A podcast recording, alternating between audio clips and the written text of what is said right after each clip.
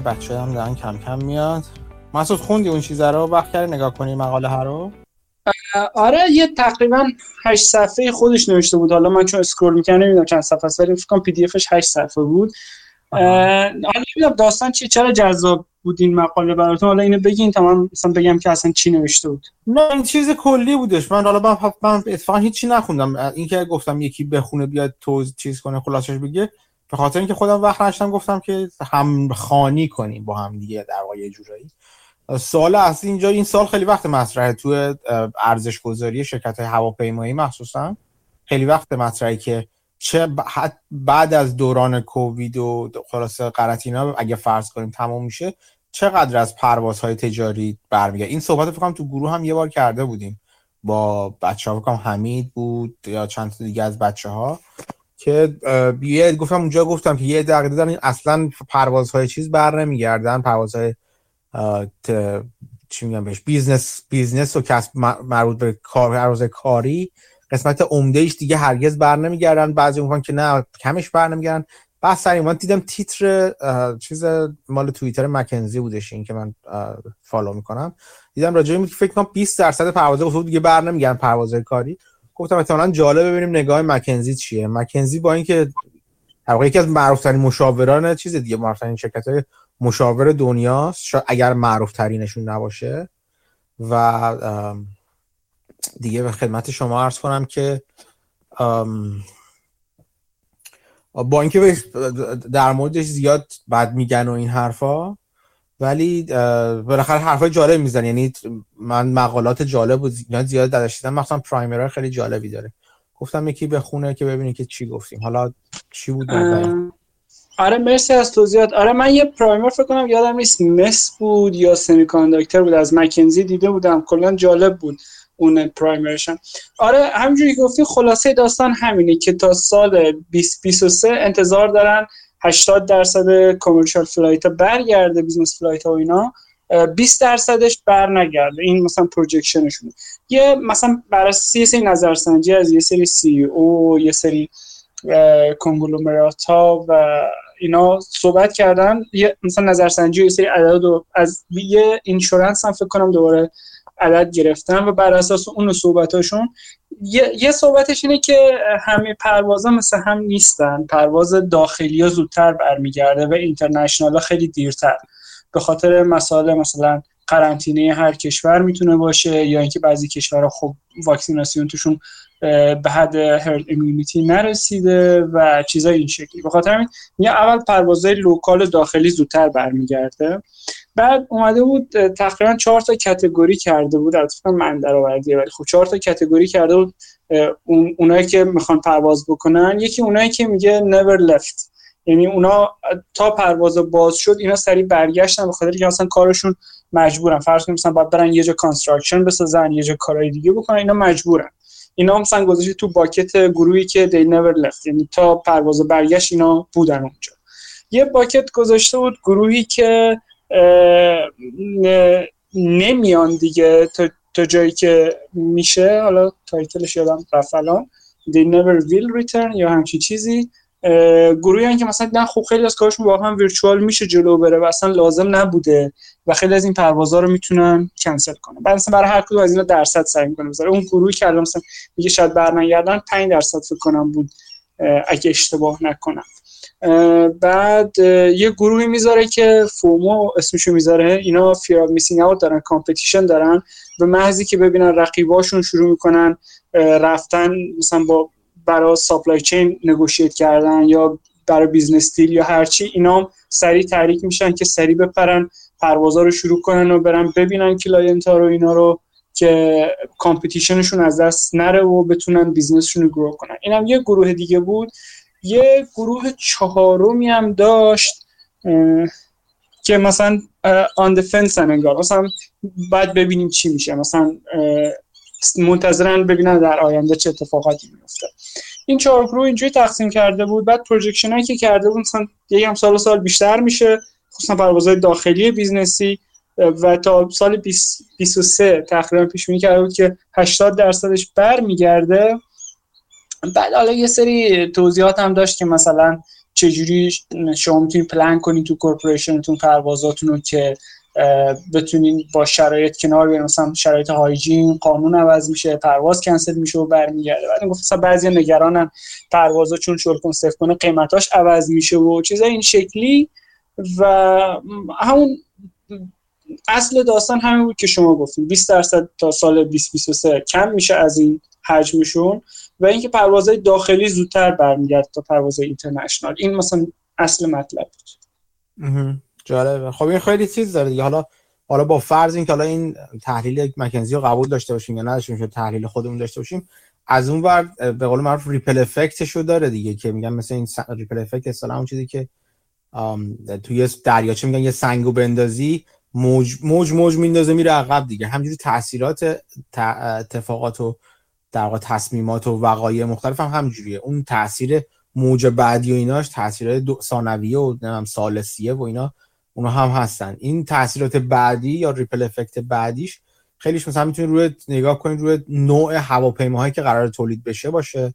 که اینکه مثلا حالا با توجه به اینکه حالا اگه پروازهای اینترنشنال برنگرده یعنی بر کمتر برگرده یا دیرتر برگرده یعنی هواپیماهای مثلا دوربرد کمتر چیز میشن با ظرفیت بالا و دوربرد. کمتر مثلا مصرف میشن. همین تاثیر روی میزان مصرف سوخت هواپیما سوخت چیز جت هواپیما داره که مثلا میگه خب اگر انقدر از حجم پروازهای بین المللی یا اصلا کلا پروازهای دنیا کاسته بشه چه تأثیری توی اونا داره که مثلا اونجوری از ور مصرف نفت پالایشگاهی یعنی می‌خوام بگم که اینجوری می‌تونید اون رو هم تحلیل کنید. اگه با, با, با همین نگاه نگاه کنید که چقدر از اون تقاضای مثلا سوخت سوخته که منتج یعنی سوختی که سوخت جت باشه که کم میشه و کدوم پالایشگاه و کدوم شرکت ها هستن تولید کننده هستن چقدر تاثیرگذار خواهد بود؟ چه تاثیر رو قیمت داره؟ باز از این ور مثلا از اون طرف می‌تونین چیز نگاه کنین. تو شرکت های فرودگاهی نگاه کنین. چون یه سری توی بورس هم شرکت های فرودگاهی هستن. شرکت هایی که فرودگاه دارن و از شرکت هواپیما اجاره می‌گیرن در اونا رو نگاه کنین. قطع سازی های هواپیما چجوری تحت تاثیر قرار می‌گیرن؟ یه چیز دیگه یه چیز بلند مدت هست می‌تونی آدم بسته اینکه تو کجای بازار بخواین دنبال ایده بگردین و کجای بازار نگاه کنید این تصمیم گیری راجبه اینکه اوضاع پروازهای هوایی چی میشه می‌تونه تو تصمیم گیری در مورد سرمایه گذاری ها هم تاثیر داشته باشه.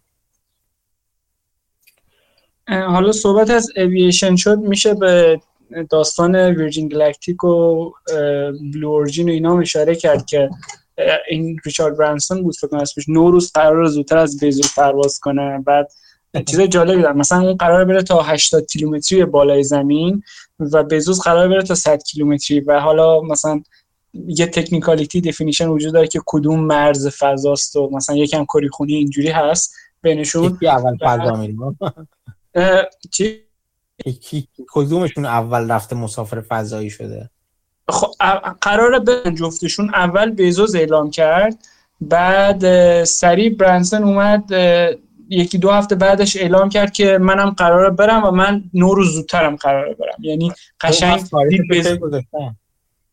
فکر کنم همین یک ماه آینده تو همین وادی هست. این خیلی عقب نیست. فکر کنم کمتر از یکی دو ماه آینده است. پرواز برانسون بیزوز که نوروز بردشه و خیلی جالب بود که تا بیزوز اعلام کرد این سری پرید جلو که عقب نیفتاد یه مصاحبهش هم دیدم گفت نه نه نه این ددلاین من هیچ ربطی به جف بیزوز نداشته و من خودم از خیلی وقت پیش این تصمیم گرفته بودم. ولی خب مشخصه داره حالا بابت این زود رفتن.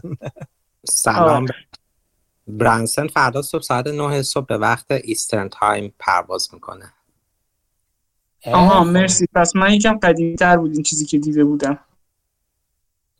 خب این بله. جف بزوس 21 Julyه ولی برانسن فردا صبح ساعت 9 صبح آزمایش قبلی Virgin Galactic موفقیت آمیز بود؟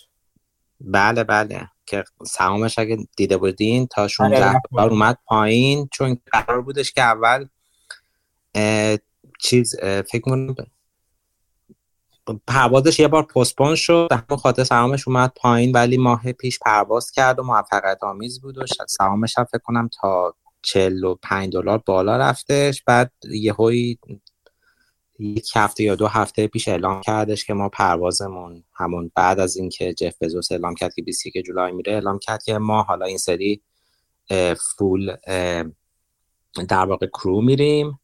و حالا دلیل دیگه این بودش که اولین کمپانی تو آمریکا که مجوز پرواز کامرشیال فضایی رو گرفتن. و حالا فردا از این جهت خیلی مهمه که خب چون خودشون با این پرواز میرن احتمالا به زودی به صورت کامرشیال فروش بلیتشون رو شروع می‌کنن.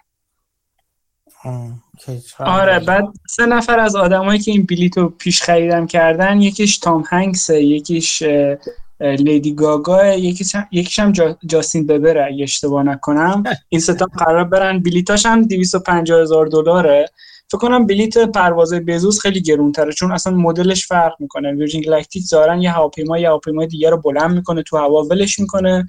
اون انجینش راه میفته و میره تو مرز جوالا نمی‌دونم زمانش هم کوتاهه. تو فکر 9 دقیقه یا شاید اشتباه میگم اینو نمی‌دونم. میمونه اونجا ولی 10 دقیقه آره. مال بیزوس فکر کنم شبیه موشکه و ش... نمی‌دونم ولی تو ذهنمه که بالای یه روز دور زمین میمونه. یکی دو روز سه روز شاید نمی‌دونم. فرودش چجوریه فرودشون من نمی‌دونم. همه دیگه بهتر فکر من دقیق نمی‌دونم ولی فکر می‌کنم که هر دوشون پروازهای کوتاهی هم فقط بحث اون فاصله که از جو زمین می‌گیرن همون بحث همون تعریف تکنیکالی که فضا حالا کجا گفته میشه ولی همون جفتشون با همون موشک میرن و برمیگردن. من من فکر می‌کنم مال بزوس مال گلکسی اینجوری که مثل تقریبا شبیه شاتله که یعنی شاتل نه همین کاملا شبیه تا یه جایی می‌بره بالا بعد با اون جدا میشه چیز اصلی خودش میره. اینجوری نیست؟ چرا چرا همین یعنی یک هواپیمایی بود که از یه هواپیمای دیگه جدا می‌شد. آره دقیقاً دقیقاً. من حالا منظورم یعنی همون دقیقاً درسته. اینو من مطمئن نیستم. یعنی چیزی که عکسه که تو ذهنم هست دیدم فیلمی که دیدم اینجوری بود. بعد وقت ویرجین گالاکتیک چه جوریه چیز چه جوریه بلو اوريجین چطوریه؟ اونم فکر می‌کنم همینطوریه مطمئن نیستم. ولی فکر, فکر می‌کنم یعنی اینجوری که طولانی تر باشه خیلی. یعنی یکی دو روزشو مطمئن نیستم واقعا. ولی فکر می‌کنم فقط همون بحث این بودش که آقا ما تو بیشتر بالا میریم. آها. اونم که خود اولش تو برادرش با هم میان برن تو اولیاره برای جف بزوس آره. یه بلیت سومی هم بود اگه اشتباه نکنم یا شاید درست نمیگم. یه بلیت سومی هم بود که یا برادر بیزوس یا هنوز معلوم نشد که. فکر کنم تو آکشن تا 12.5 میلیون دلار بالا رفت و فروش رفت. آره یه دونه اون بودش. یه دونه هم به یه خانومی دادن که این خانومه مثلا که 50 سال پیش وقتی که می‌خواستن اون اولین سفر فضایی و اینها باشه یه یه تعداد بزرگی از آدم ها رو در واقع ترین کرده بودن و آخر ایشون رو به خاطر تستایی که مثلا به جهت نمی‌دونم فنیه ردش می‌کنن یعنی میگن خانوما نمی‌تونن تستا رو بگذرونن برای سفر به فضا. بعد دفعه پیش جف بزوس اونو اعلام کرد که مثلا این خانوم همراه ما میاد. یعنی همین منتظر بودم ببینم اون نفر دیگه کیه. که اون خانم گفت مثلا این در واقع بیشتر بزرگترین کسیه که deserve می‌کنه. این سفر و بیشترین کسیه که منتظرش بوده و reject هم شده یک بار. مثلا اون باید باشه تو این سفر. ولی آره یه نفر دیگه هم که اون بلیتو هنوز اون معلوم نشده هویتشون کسی که خریده توی auction. یعنی چند نفر تو اون پرواز هستن با بزوس فکر می‌کنم چهار پنج نفرن. خودش و برادرشه و یه کسی که همون خریده و این خانومه. آها جالب من اصلا می‌کنم. مثل که بزوس هم پروازش بین 10 تا 12 دقیقش تو space و دو سه روز نیست. اون اشتباه دیده بودم. یا یه چیز دیگه از قاطی کردم. خب پس این هم ماجراهای فضایی آره خوبه. الان من نگاه می‌کنم چیز Virgin Galactic هنوز به اوج خودش یه ذره مونده برگرده.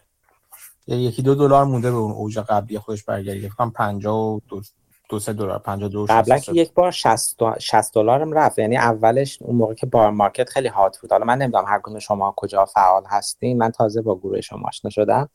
ولی یه بار چون اول قرار بود 21 می باشه پروازش. اون موقع که اعلام کرد اولین پرواز آزمایشیش بود. اون موقع فکر تا 60 خورده ای هم رفتش تا اونجا که یادمه. من دارم نگاه می‌کنم. اوج بالاترین قیمتی که تا حالا رفته 52 ویکس هایش چیزه قیمت روزانه رو نگاه می‌کنی آره. 62 80 داره راست میگی به 62 80 رسیده. آره آره من یادم اون روزا. شما 45 دلار قیم رفته 62 بعدش چیزی یا پروازش رو پستپون کردش خیلی اومد پایین. تا 16 دلار هم اومد پایین. آره اومد پایین خیلی. آره. آره باید دید واقعا چقدر چیزه چقدر تجاریش می‌تونه بکنه اینو. نه خب خیلی الان اینو به تجاری شدن نزدیکن. فقط چون که حالا اون مجوز چیز گرفتن سازمان فضایی آمریکا رو گرفتن برای پروازهای تجاری. و حالا اینکه خودش می‌خواد بره به نظرم خیلی تاثیر خوبی داره. نه نه اینکه بتونه برن من موفقیت چیزشو نمیگم. موفقیت فنیش جداست. اینکه تجاری کردن یه چیز خیلی متفاوته با اینکه فنی کار رو انجام بدن. تجاری کردنش از این نظر هم متفاوت که خب اوکی اصلا می‌تونیم مسافرم ببریم. چقدر تقاضا براش وجود داره برای اون ده دقیقه 11 دقیقه؟ یا حتی بعدا طولانی ترش می‌دونی چون یه قسمتی از این یه قسمتی از این که چقدر از اون آیندهش الان تو قیمت فعلیش چیز شده نشون داده میشه نشون داده نمیشه. من خیلی خوشبین نیستم از این نظر. یه اتفاقی که افتاد خب همه پیش بینی 100 دلار براش می‌کردن ولی بانک اف امریکا هفته پیش که همون تو rallyش بود و اینها یهو اومد گفتش که مثلا قیمتش همین حدود است 50 خب باید بشین بخون چیزی باید اون مدلش رو یا اون فرضیاتش رو باید ببینید دیگه. آره. اینه که اینه که قیمت گذاری می‌کنن رو حساب در میشن discount cash flow در میارن دیگه. در آینده اینقدر درآمد خواهد داشت. قبل قبل از اینکه چون مثلا حالا فقط Virgin Galactic یا مثلا Blue Origin نیستن که بعدا مثلا تو ده سال آینده شرکت های دیگه هم میان و کلا برای اینکه با هم رقابت کنن مجبورن قیمت بلیت رو بیارن پایین هزینه ها رو بیارن پایین. همین باعث خواهد شد که اون جریان نقدینگی که الان در این لحظه مثلا برای ویرجین گالاکتیک یا بلورژین در نظر می‌گیرن کاهش پیدا کنه یه سری فرضیات دارن. اون فرضیات مهمی که ببینیم با اون با کدوم فرضیات؟ به قیمت 100 دلار یا 60 دلار یا هر قیمتی که رسیدن بهش رسیدن. و ببینید اون فرضیات رو چقدر شما می‌تونید بهش در واقع چیز کنید. روش حساب کنید از نظر خودتون. دقیقا. حالا یه چیزی که وجود داره این pioneer ها اینها یه نکته که جای خوندم که حالا من چون خودم اینو specifically پیگیری می‌کنم اخبارشو که با Range Rover فکر کنم داره وارد یک partnership میشه. اینا چون مثلا یک کار مثلا خب خیلی شرکت هایی مثلا line of در واقع خود business جدید ممکنه مثلا براشون ایجاد بشه. یعنی خیلی افقای جالبی می‌تونه براش ایجاد بشه فراتر از حالا این داستان فضایی. مثلا یعنی چه چیزایی؟ خب نمی‌دونم همین الان من اون چون خیلی جزئیات اون partnership نبود ولی خب مثلا Range Rover هم مثلا کمپانی خب خیلی چیزیه. ها Range Rover با Range Rover چیز بله. ها ویرجین گالاکتیک با رنج روور چیز کرد بله. بله. آره برای همین میگم اینا چون مثلا اولین حاله داره مثلا اونم خب رنج هم مثلا توی نورس امریکا خب خیلی کمپانی مثلا به جهت لاکچری مثلا برندینگ خاصی داره. درسته. بعد اینا چه می‌دونم محصولات مثلا جدیدی هم مثلا چه می‌دونم هواپیمای په اینجور داستانا دیگه. آره که این یه چیز داره این حالا گفتین یه یکی از ETF های آرک کتی بود یکیشون چیز فضایی دیگه و توی اون یکی از شرکت هایی که تو اون ETF هستن شرکت چیز هستش. آه آه شرکت این چی اسمش؟ الان اسمش از خاطرم رفت. شرکت دیر هستش. شرکت تراکتور سازی و و چیز ماشینات آره. کشاورزی. و خب همه مثلا تعجب که این چی اونجا چیکار می‌کنه اینا؟ اینکه واقعا دو تا چیز داره که اینکه این شرکت توی ساختن روورهای چیز مریخ نورد و ماهنورد اینا همکاری داشته بله. درشون حالا اینکه چقدر همکاری داشته فرق داره و اینکه اون قسمت چیزش هم هست. اینا یه سری شرکت های یه سری محصولات خودران دارن که مثلا یه کامباین رو ول می‌کنن توی زمین مثلا زمین کشاورزی اتوماتیک خودش مثلا همه چیز محصول رو برداشت می‌کنه. بعد اینا رو با ماهواره و کنترل از راه دور کنترل می‌کنه. یعنی روی این پروژه هم داره کار می‌کنه. روی این حساب که پس فردا اگر هم تو مریخ بخوان مثلا یه همچین کاری انجام بدن فرض کن بخوان survey انجام بدن نقشه برداری مریخ انجام بدن تجربیات John Deere می‌تونه توش مثلا موثر بشه. خلاصه شرکت آدم partnership ها و جال چیز ایده های جالبی می‌بینه تو این دقیقا خب خود Cathie Wood و حتما شما خوب میشناسینش. خیلی آدم جالبیه و حالا یه داستانی که بر خود Space هم پیش اومد خب Cathie Wood Space رو خریده بودش بعد یهو خالی کردش چند وقت پیش. فکر کنم 50 60 درصدش رو کم کرد خب خیلی قیمت Space هم بعدش اومد پایین. ولی خب خود Cathie Wood خب خیلی الان داره در واقع این همین بحثشون همینه دیگه. میگن اصلا این تکنولوژی disruptive و مثلا اینا. اصلا آینده مال فضا و اصلا داستانایی که اونجا قرار اتفاق بیفته دارن در واقع اینا همینطوری فکر می‌کنن. که اونجا آره. بسیاری داره که چقدر به چیز شما به نگاه و دیدگاه شما می‌خونه همه اینا یه چیزی من همیشه مثال دو, دو, دو تا مثال رو می‌زنم. مثال خودرو و هواپیما. یه چیزی هست یه چیزی معروفی داره بافت. مثلا تو خودرو نگاه کنید وقتی خودرو اومد تو آمریکا یعنی اوایل قرن 20 حالا مثلا بگیم صنعتی شد و شرکت مختلف شروع کردن کار کردن صدها صدها دقیقا یعنی از ده ها فراتر رفته بودش. صدها شرکت خودروسازی تشکیل شدن. هر کس تو گاراژ خودش اون موقع با امکانات اون موقع دیگه یه عده جمعشون دور هم دیگه توی کارگاهی شروع کردن خودرو خودشون ماشین خودشون تولید کردن. بدیهی بود که این محصول جدید قرن که خودرو حالا بود آینده دست این هست. چنان که می‌بینیم واقعا هم اینطور شده. اینکه تو قرن بیستم خودرو اون تحولی که ایجاد کردش تحول بی‌نظیری بود. ولی اینکه رو کدوم یکی از اون شرکت های خودروسازی اون اول شما سرمایه گذاری کنین خیلی مهم بود. و اینکه اینکه حتی فورد رو نگاه کنید یا تاریخ جی ام رو بخونید اینکه مثلا فورد چند بار ورشکست شد چند بار شکست بد خورد اینا. و شما اسم شرکت ها رو اصلا از کل شرکت های اون که اون کردن اسم دو تا سه تا شرکت رو میشنوین الان. این هم در مورد تکنولوژی نوین هم همینجوری است. در در مورد هواپیما نگاه کنید. هواپیما باز باز هم میگم اگر قرن 20 قرن هواپیما بود معلوم بود که آینده قرن 20 به این محصول و تکنولوژی جدید کاملا وابسته. در این هیچ شکی نبود همون موقع نبود الان نیست. ولی که کدوم یکیشون موندن ما نگاه می‌کنیم خیلی هاشون نیستن دیگه اسمی ازشون. ما آره، یعنی اینو نباید فراموش کرد که درسته وقتی مثلا حالا یه نفر مخالفت می‌کنه با مثلا فرضاً با ارزش گذاری ویرجین گلکتیک نه به معنی مخالفتش با شرکت ویرجین گلکتیک و حتی مخالفتش با اصلا بدتر از اون مخالفتش با تکنولوژی. بیشک این نگاه که آینده آینده فضایی هست و سفرهای فضایی اکتشافات فضایی نقش بزرگی در حالا قرن حاضر قرن 21 دارن هیچ شکی درش نیست و کاری که می‌کنن. همین نگاه رو توی کارهای ژنتیک همین نگاه رو توی چیزهای کامپیوتر توی انواع اقسام تکنولوژی های نوین نگاه کنین این واقعا برقرار یعنی واقعا آینده بشر رو تکنولوژی می‌سازه و باید خوشبین بود به آینده به آینده که تکنولوژی برای بشر می‌سازه. ولی این نکته رو نباید فراموش کرد که همینا درست ولی کدومشون؟ از بین این صدها شرکتی که دارن حتی تو یک زمینه با همدیگه ایده های مختلف از جهات مختلف دارن کار می‌کنن کدومشون قراره که بمونن بعد از پنج سال ده سال؟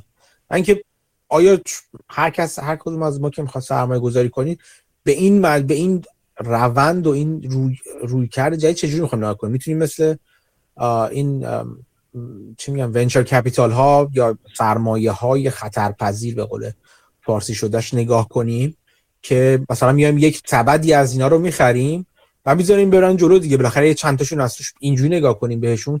اونایی که صفر میشن و حذف میشن که هیچی ولی اونایی که میمونن مثلا توشون مثلا یکی مثلا مثلا فرض مثلا آمازون اون موقع در میاد. در بین همه اون شرکت های dot-com ی که داشتن e-commerce اینا رو روش کار می‌کردن. این یه نگاهه که نگاه بدی هم نیست نگاه درستیه ولی خب یک دیسیپلین و انضباط خاصی می‌خواد تو سرمایه گذاری یه نگاه دیگه همی که بشینیم کنار ببینیم کدومشون میرن جلو. مثلا یه حدایی بزنیم برای خودمون بگیم که مثلا خیلی خوب. وقتی شروع کرد سودده شدن من می‌بینم کدومشون سودده میشن. نه سودده چیزا عملیاتی سودده میشن. چون بالاخره هر کم از اینا سودشون رو برمیگردن تو خودشون مطمئنا سرمایه گذاری می‌کنن بر رشد ولی ببینیم از نظر عملیاتی کدومشون سودشان رو اون سرمایه گذاری می‌کنن. یا نه ببینیم کدومشون محصول اولیه موفق میده مثلا مثل ویرجین گالاکتیک و یا مثلا چیز حالا بلو که تو سهام نیست ولی ویرجین گالاکتیک محصولش رو داده بالاخره تست شد جواب داد اوکی. بعد من شروع کنم رو سرمایه گذاری کردم. یک انضباط اینجوری برای خودمون قائل بشیم. صرف این نشه که بگیم مثلا الان یه شرکتی که داغ هست مطمئن باشیم که این در آینده هم داغ خواهد نه فورشور درسته. این اینو حالا خود ویرجین گالاکتیک از 2002 من میخوندم فکر می‌کنم شروع کرد. یعنی ما الان حالا مثلا دو سه سال داریم میشنویم اسمش رو یعنی این شرکت از 2002 با این رویا شروع کرده و داره روی این پروژه کار می‌کنه و سالها پول خورده دیگه. درسته. رسیده. نه تو مثلا مثلا تو تو چیز فضایی مثلا نگاه کنین تو ارتباط ارتباطات ماهواره فضایی هم نگاه کنین مثلا الان اسپیس اکس و مثلا چه می‌دونم Viasat و اینا هستن نگاه کنین اگر ارتباطات راد چی ارتباطات ماهواره یا مثلا چیز رو نگاه شرکتی که زمین فعال بودن نگاه کنید اونجا اینو می‌بینید قشنگ. یعنی تو همین مثلا 10 20 سال گذشته می‌بینید که چه شرکتی مثلا یوروست و اینا چجوری اومدن بالا و همه حذف شدن. دیگه به صرفه نبود فکر کنم همه اینا. بله آمازون داره روش آره. دقیقا.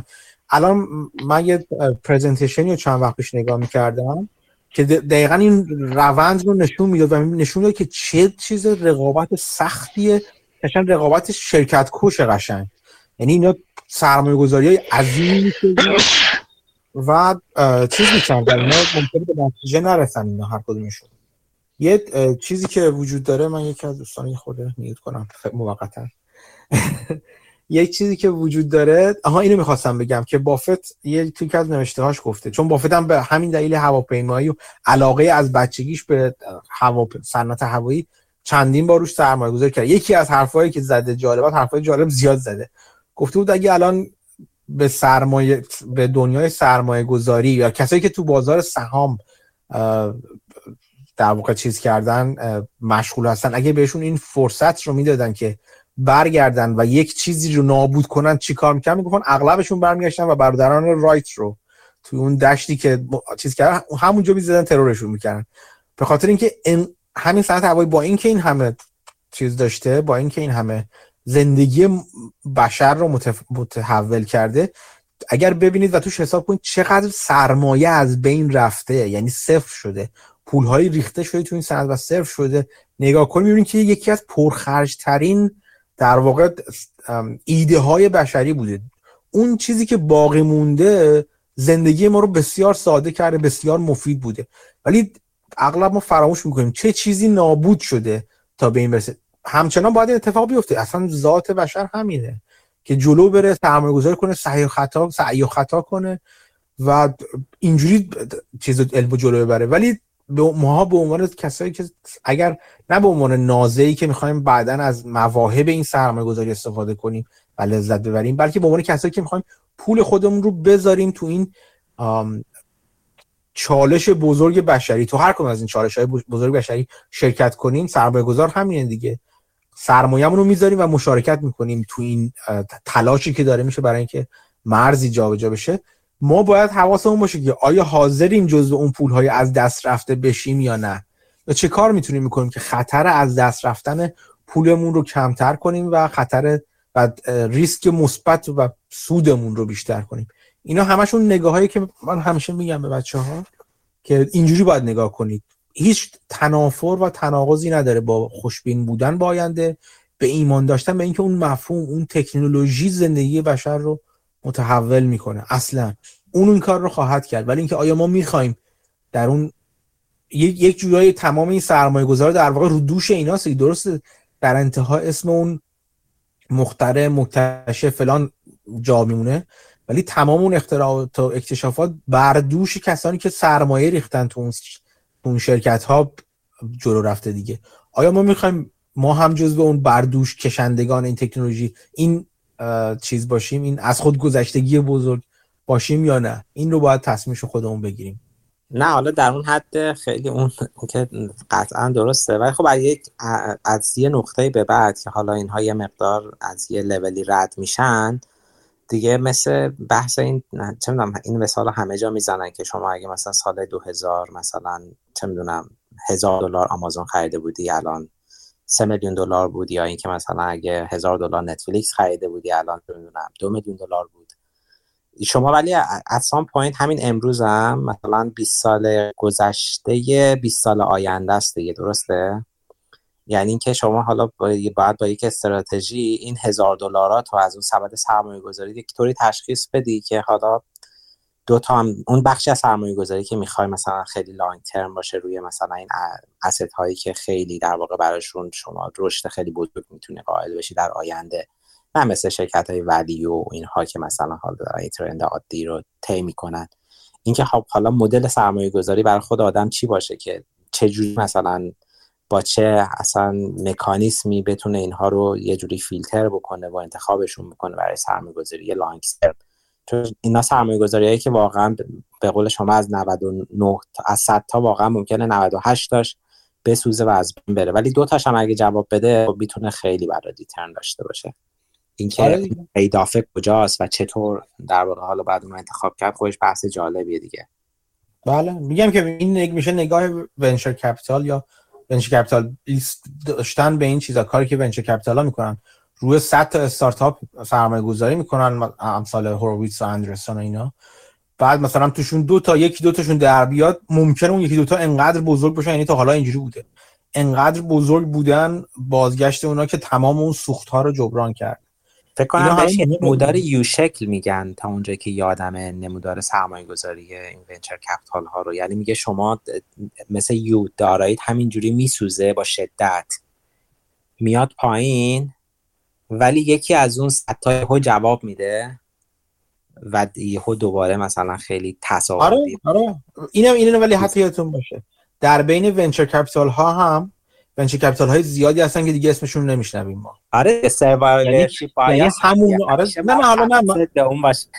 آره یعنی می‌خوام بگم که شاید یعنی تو همون ها هم سبک نگاه خیلی مهمه. اینکه خب حالا خیلی خب ما فرض کنیم مثلا فرض می‌ذاریم که می‌خوایم مثلا اولا که ماها سرمایه‌مون محدوده من و شما و اینا. آدمای عادی. شما حتما از من خیلی بیشتر سرمایه‌تون بزرگتره. ولی ماها آدم عادی سرمایه‌مون محدوده. بنابراین اگر بخوایم یک سبد بزرگ و نسبتا بزرگ و متنوعی از این شرکت ها رو در نظر بگیریم به هر کدومشون باید ببینیم که به واقعا به تو چند تاشون می‌تونیم سرمایه گذاری کنیم. و این از یه حدی ما رو محدودتر می‌کنه نسبت به شرکتی که مثلا چه می‌دونم چند ده میلیون چند اصلا یعنی فردی که چند ده میلیون دلار چند میلیون دلار سرمایه داره می‌خواد بذاره تو این کار یعنی می‌خوام بگم خود سرمایه اولیه ما رو تا حدی محدود می‌کنه یا دستمون می‌تونه باز بذاره و اون بله. تعداد و تنوع اینا رو خب نوع تنوع خیلی تاثیر گذاره در اینکه امید داشته باشیم به صورت یک امید احتمالاتی که چه آیا ما می‌تونیم فرض کنیم که احتمال مثلا 70 80 درصد یکی از اون چند صد برابری ها رو توی سبدمون خواهیم داشت یا نه؟ حالا چون شما توی این اتاقتون خیلی مثلا زحمت می‌کشید به این چیزا می‌پردازیم برای اینکه pragmatic تر باشیم شاید این یکی موضوعاتی باشه که مثلا بشه واقعا آدم روش کار کنه. چون میشه خب همیشه مثلا گفت واقعا خیلی احتمالیه و اینها ولی خب مثلا اگه بخواد آدم بخشی از سرمایه سرمایه گذاری شو من خودم اصلا crypto کار نمی‌کنم و حالا چون که fund شو بلد نیستم honestly یعنی بلدم و خوندم و ولی در اون حدی که فکر کنم که I'm comfortable to start نیستش. ولی خب مثلا شما وقتی مثلا یک درصد سبد تو اگه مثلا روی سب همین چیز اگه میذاشتی مثلا چه می‌دونم اگه صد هزار دلار مثلا سبد سرمایه گذاری بوده هزار دلارش مثلا همون 2017 میذاشتی خب مثلا یک درصد سبد یهو مثلا بتونه به اندازه 60 درصد سبد مثلا به 60 هزار دلار. خب خیلی خوبه دیگه. آره نه میگم. به جهت مدل سرمایه گذاری چی باش آدم باید حالا به, شکل عملی چه کار می‌تونه؟ مثلا با چه روشی بهینه ای انجام بده این کارو که هم بتونه یک فیلترینگ خوب selection خوبی داشته باشه؟ حالا آره نمی‌دونم چجوری باید باشه و چیزایی که شما میگید همش درسته و کاملا منطقیه. آره خب ببین مثلا چجوری بگم؟ بذار اینجوری بگم من. چیز خوبی راجبه مبحثی که می‌خواستم من امروز حالا بین گفتگوها بین حرفامون راجبش حرف بزنم. اینکه تو تو خود من اینجوری خیلی ها خیلی ها اینجوری هستن که بذارید اینجوری شروع کنم. میگن اصولا یه یه یه پرزنتیشن یه ارائه هستش. یکی از قسمت های درس دامودارانه که یکی از قسمت درس هایی که خیلی خوب ارائه داده و من خیلی دوست دارم نگاهش رو به این با همه قسمتش موافق نیستم طبق معمول ولی این دسته بندیش رو خیلی دوست دارم. داموداران میاد میگه که ارز بر در مورد ارزش گذاری خب یکی از چیزاشه دیگه اصلا به همین دلیل بهش میگن دین اف والویشن که استاد ارزش گذاری اسمشو گذاشتن. استاد آکادمیسیان البته دانشگاهیه. نه لزوما خیلی عملی مثلا. چون با اینکه خوش سرمایه گذاری می‌کنه ولی از در خیلی از موارد نه تنها من که عددی رقمی نیستم بلکه خیلی باش از با اختلاف نظر دارن در بعضی از حواش ولی این دستبندیشو من دوست دارم. دارم میاد میگه که سه جور ارزش گذاری میشه کرد. به سه دسته کلی ارزش گذاری یا والویشن رو تقسیم بندی می‌کنه. میگه که یک جور ارزش گذاری ارزش گذاری بر مبنای اینترینزیک ولیو یا ارزش ذاتی دارایی هستش. یعنی اینکه همون چیزی که من بارها گفتم یعنی قانون طلایی ارزش گذاری ارزش هر دارایی برابر با تنزیل شده یا امروزی شده یه مجموع کشفلو یا نقدینگی هایی هستش که در آینده تا انتهای عمر اون دارایی اون دارایی می‌تونه به ما برگردونه. این میشه intrinsic value based یا ارزش گذاری بر مبنای ارزش ذاتی. میاد میگه یه چیز یه جور دیگه سرمایه ارزش گذاری است که بهش میگن relative valuation. اون چیزی که توی وال استریت و توی hedge fund به comps معروفه comparative یعنی چی؟ یعنی اینکه مثلا میایم میگیم که خیلی خب مثلا من یه شرکتی دارم. الان مثلا یه شرکت بقالی دارم. می‌خوام یه بقالی زنجیره‌ای دارم. می‌خوام ارزش گذاریش کنم. خب؟ نگاه می‌کنم مثلا فروشگاه زنجیره‌ای مثلا شهروند مثلا. چجوری داره قیمتی تو بازار اگر تو بازار سهام باشه؟ نمی‌دونم هست یا نیست. داره معامله میشه. میگم که خیلی خب اون چون تعداد آدمای زیاد تعداد آنالیست زیادی دارن دنبالش می‌کنن الان داره تو بازار مثلا به قیمت مثلا دو برابر فروش سالیانش این شرکت داره ارزش گذاری میشه. بقالی منم یه کار شبیه اون هستش. مثلا بقالی زنجیره بگیم فروشگاه زنجیره کوچیک‌تر هستش. این من میام میگم که خیلی خب این شرکت من اگر قرار باشه همون کار داره می‌کنه برای من قابل مقایسه با اون هست. پس منم اگر بخوام شرکتم ببرم توی بورس یا بخوام بفروشم شرکتم رو میام میگم که اینم اگر نه دو برابر حالا مثلا یک و نیم برابر فروش سالانش مثلا ارزش کل این مجموعه فروشگاه و بقالی های زنجیری منه. به میگن comps یا relative valuation یه سبک سومی دارن معرفی می‌کنه میگه نگاه به option ها بکن بهش میگه contingent value به این معنی که به, دارایی به عنوان یک option نگاه می‌کنه و مثل option قیمت گذارش می‌کنه. مثل همین ویرجین گلکتیک مثل مثلا هر کدوم از این شرکت های نوآوری که می‌بینیم یعنی چی؟ یعنی اینکه این شرکت ما این شرکت من یک option ه. ممکنه صفر بشه هیچی به من نده یا ممکنه یک بازگشت خیلی زیادی سود خیلی زیادی رو به من بده. یا مثلا شما این option ممکنه تو دل یه شرکت باشن که من بارها راجع به real option اینا صحبت کردم. تو پادکست هم یه قسمت فکر کنم راجع به همین صحبت کردم. مثلا میگیم که خیلی خوب فیسبوک رو نگاه کنی فقط به عنوان social media نباید بهش نگاه کرد. فقط به عنوان اینستاگرام نباید بهش نگاه کرد. فقط به عنوان چیزم نباید بهش نگاه کرد. فقط به عنوان چه می‌دونم واتس اپ و اینا هم نباید نگاه کرد. فیسبوک رو نگاه کنید با اون Oculus ش اون کاری که داره روی VR virtual reality یا augmented reality انجام میده. واقعیت واقعیت افزوده مثلا انجام میده و اون دوربین چیزایی که داره عینک های واقعیت افزوده و اون کاری که داره با اون می‌کنه. اون یک option هست تو دل فیسبوک. اگر بخوایم همون قسمت فقط کسب و کار فیسبوک رو ارزش گذاری کنیم دیگه نمی‌تونیم بگیم که این چه سودی در آینده خواهد داد چون قطعیت خیلی خوبی نخواهیم داشت براش. و اصلا حدس زدن ارزش ارزش آتی این شرکت ارزش سودهایی که این این قسمت از شرکت یا این قسمت از کسب و کار به ما میده کار بسیار سخت و تقریبا ناممکنی از طرفی معادلی هم براش نداریم مثلا که ببینیم که اینو با شرکتی که الان داره کار می‌کنه و اینا مقایسش کنیم که به صورت relative valuation روش ارزش گذاری کنیم. بنابراین این شرکت رو به عنوان به عنوان یک option قیمت گذاری کنیم. بنابراین حالا اینکه option رو چجوری قیمت گذاری کنیم؟ آیا binary valuation براش بذاریم یا بریم سراغ Black-Scholes-Merton یا روش های مشابهش؟ اینا این دیگه بحث جدا میشه ولی به عنوان یک option نگاه کنیم. شرکت های مثل مثلا بلو اوریجین مثل مثلا حالا همین مثل, مثل حتی قسمت هایی از تسلا مثلا. اگر بخوایم یه قسمتی از تسلا رو به عنوان این در نظر بگیم که در آینده چه کارهایی می‌تونه بکنه این اینها همشون اشتباهی که به نظر من خیلی وقت انجام میشه اینی که بیایم میان و این قسمت ها رو برای تسلا و برای ویرجین گلکتیک قطعی می‌گیرن. یعنی براش میشینن cash flow در آینده در نظر می‌گیرن و براش میان مثل مثل intrinsic value باش intrinsic value valuation باش برخورد می‌کنن. یعنی ارزش گذاری رو بر این مبنا می‌کنن که این شرکت اصلا مطمئنا اون cash flow یا اون جریان نقدینگی رو در آینده خواهد داشت. این به نظر من روش غلطی هستش. چون به همین دلیل عدم قطعیت شدید نه عدم هر نوع سرمایه گذاری عدم قطعیت رو تو خودش داره. چون با آینده سر کار داره.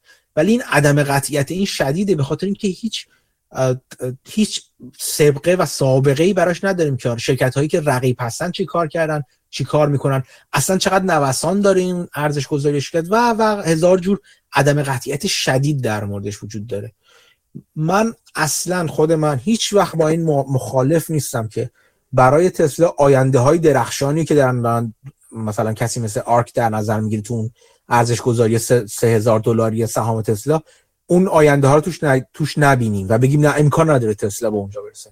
به نظر من کاملا تسلا امکانش وجود داره که به اونجا برسه. احتمالاتی اگه بخوایم نگاه کنیم. ولی باید به عنوان یک option باهاشون برخورد کرد. نه اینکه تسلا حتما به اونجاها می‌رسه و من براش این cash flow در آینده از سال 2025 به بعد برای تسلا cash flow مربوط به insurance و بیمه ماشین های خودکار cash flow مربوط به به خدمت شما عرض کنم تاکسی های خودکار. همینا رو می‌ذارم تو در نظر می‌گیرم DCF می‌بندم یا اون discounted cash flow رو به نظر می‌گیرم محاسبه می‌کنم. میگم ارزش تسلا اینقدر. این غلطه. ارزش اون قسمت رو باید به عنوان option نگاه کرد و بگیم خیلی خوب تسلا این بخش خودروسازیشه اینو ارزش گذاری اینش. اون قسمتش رو option ش ارزش option رو من با این فرمول حساب می‌کنم. حالا Black-Scholes یا هر چیزی حساب می‌کنم. اینم قیمت گذاری من ارزش گذاری من روی option ش هستش. اینو جمع می‌کنم با تسلا به عنوان خودروساز. خب؟ این این دسته‌بندی داموداران رو من از این نظر خیلی میپسندم که حواسمون باشه داریم چی چجوری نگاه می‌کنیم. و باز داموداران میاد تو اون حتی تو اون قسمت های دیگه میاد میگه که چه جور وقتهایی بهتره بریم سراغ ارزش گذاری intrinsic value based یا چه وقتی بریم سراغ relative valuation ارزش گذاری نسبی نسبت به بقیه و چه کسی اصلا میرن اونور چرا میرن اونور این خیلی جالبه که اگه اگه حالا فرصت بشه من امروز یه چند کلمه می‌خواستم راجبش صحبت کنم در کنار حال گپ و گفتا. این قسمت option نگاه کردن رو فکر فکر می‌کنم که خیلی مناسب هستش که در نظر بگیریم.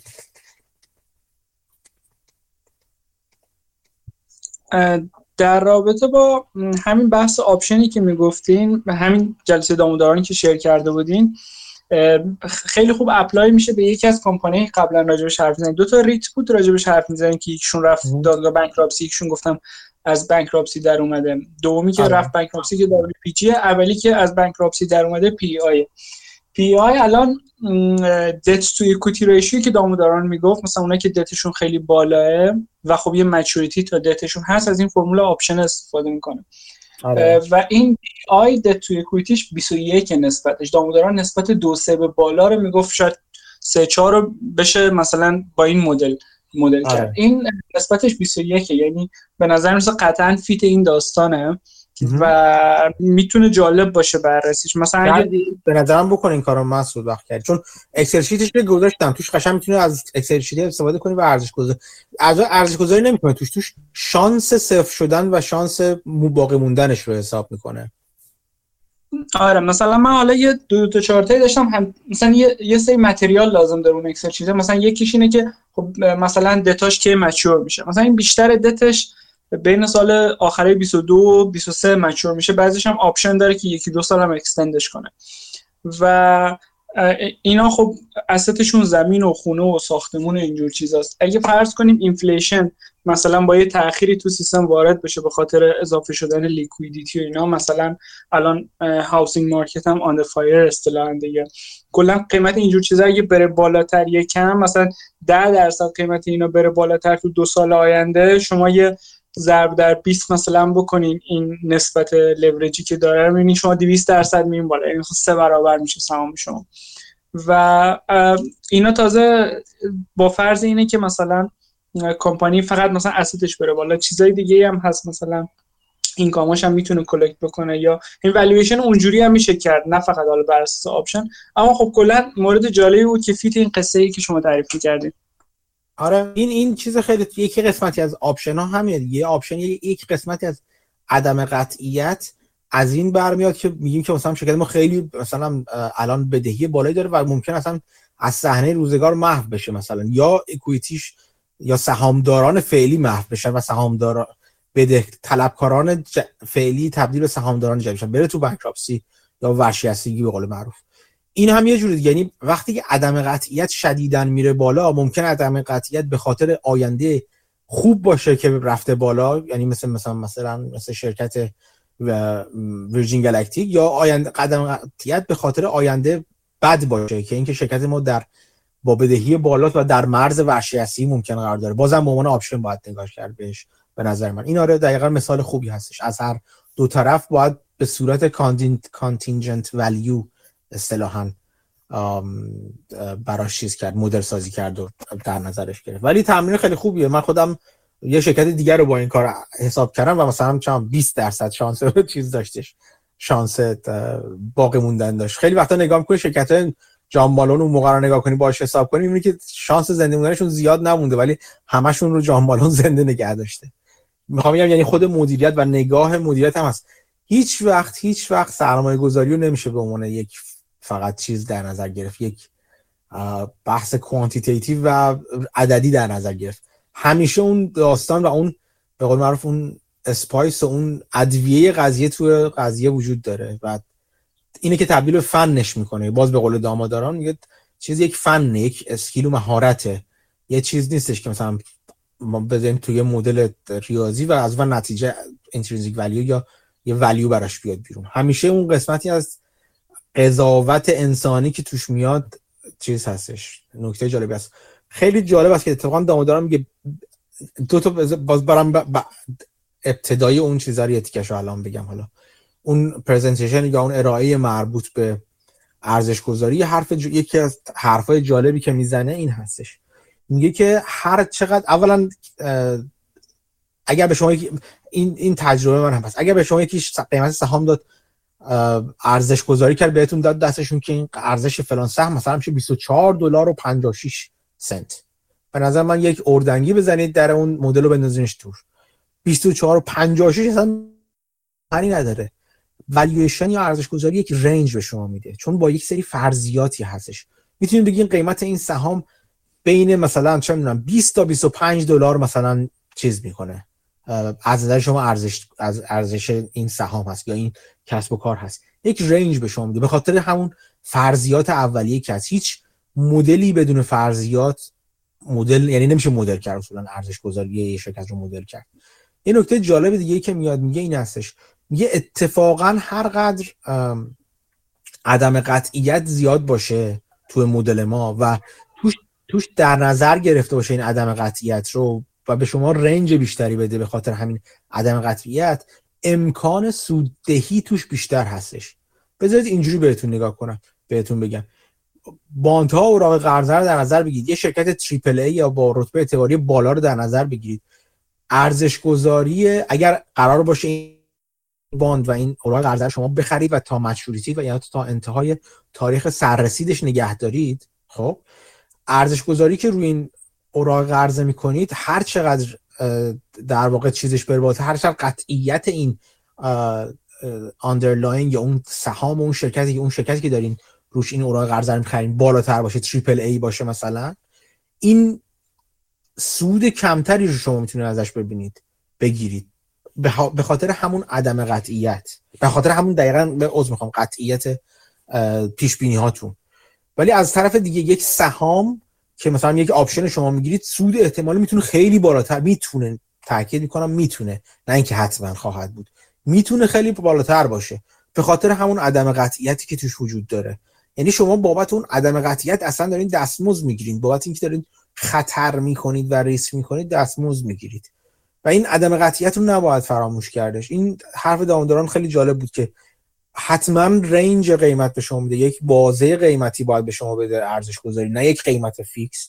اگر یه وقت قیمت fix ی رو تونستید بگیرید و مستدل تونستید قیمت fix ی رو بگیرید مطمئن باشید سود احتمالیتون هم خیلی کم خواهد بودش تون تون رنج. به خاطر اینکه با قطعیت دارین در مورد اون سرمایه گذاری نظر, نظر می‌دید. این یک نکته هستش.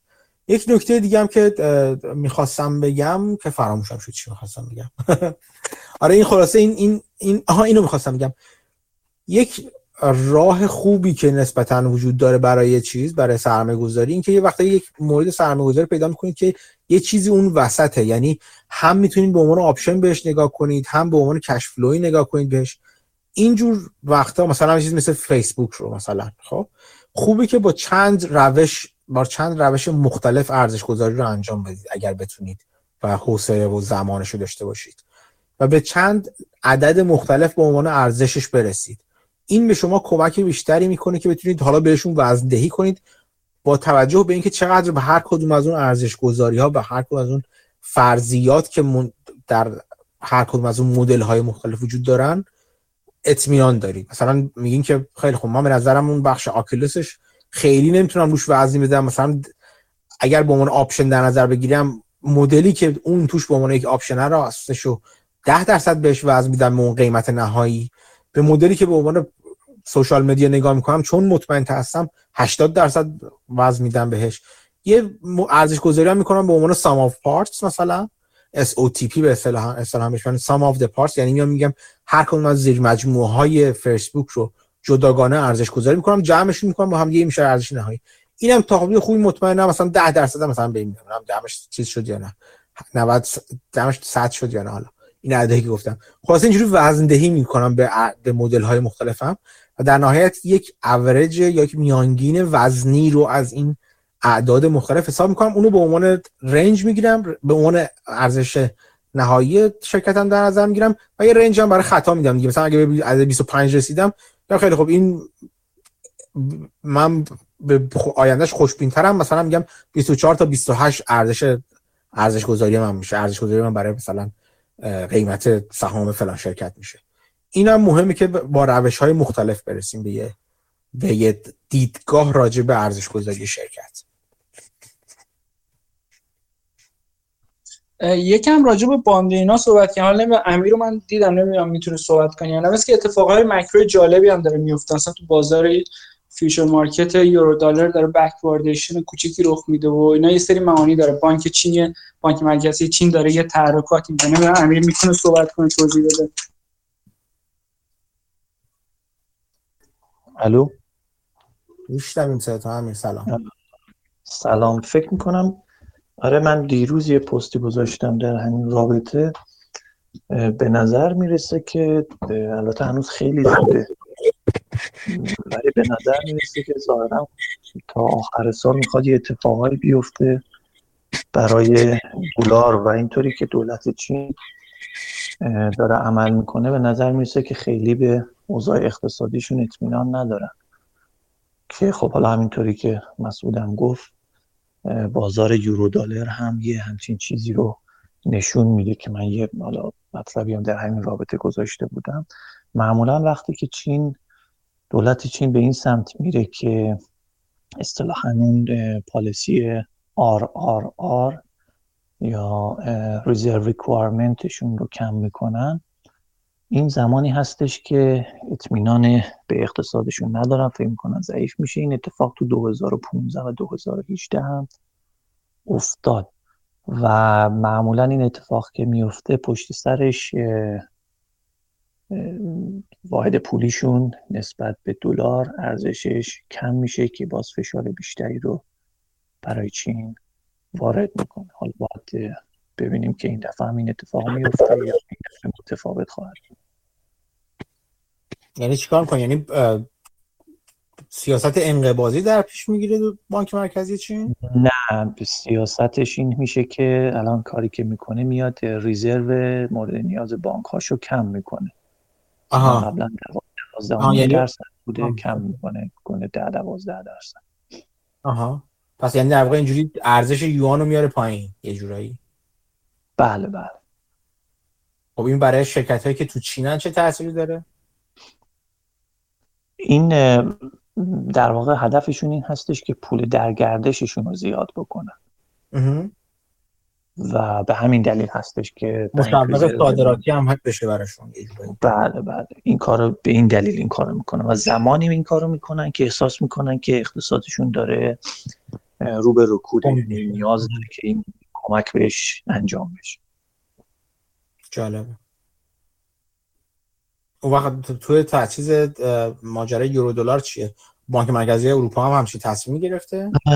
یورو دلار اصلا یورو دلار یک در واقع حالا خیلی هم بهش میگن شدومانی یه سیستمی هستش که مؤسسات مالی یا بانک ها در واقع این دلارهای خارج از آمریکا رو مبادله می‌کنن و یه نرخ سودی هم روی اون می‌گیرن که توی این قراردادهای قراردادهای یورو دلار فیوچرز خودش رو نشون میده. و شما می‌تونید قراردادهاش تو سایت سی ام ای ببینید که وجود داره. حالا اتفاقی که افتاده اینه که قراردادهای فیوچرز برای ماه دسامبر حالت یعنی گرونتر هستش تا ماه مارچ. یعنی حالت بکواردیشن کوچیکی توی دسامبر وجود داره. که این نشون میده که حالا احتمالا حدس می‌زنن که تا پایان سال یعنی تو اون دسامبر اتفاق خاصی قرار بیفته کمبود دلار باشه که سود رو یه مقدار بیشتر می‌گیرن. البته دلار میره بالا اینجوری ارزش نسبت به یورو.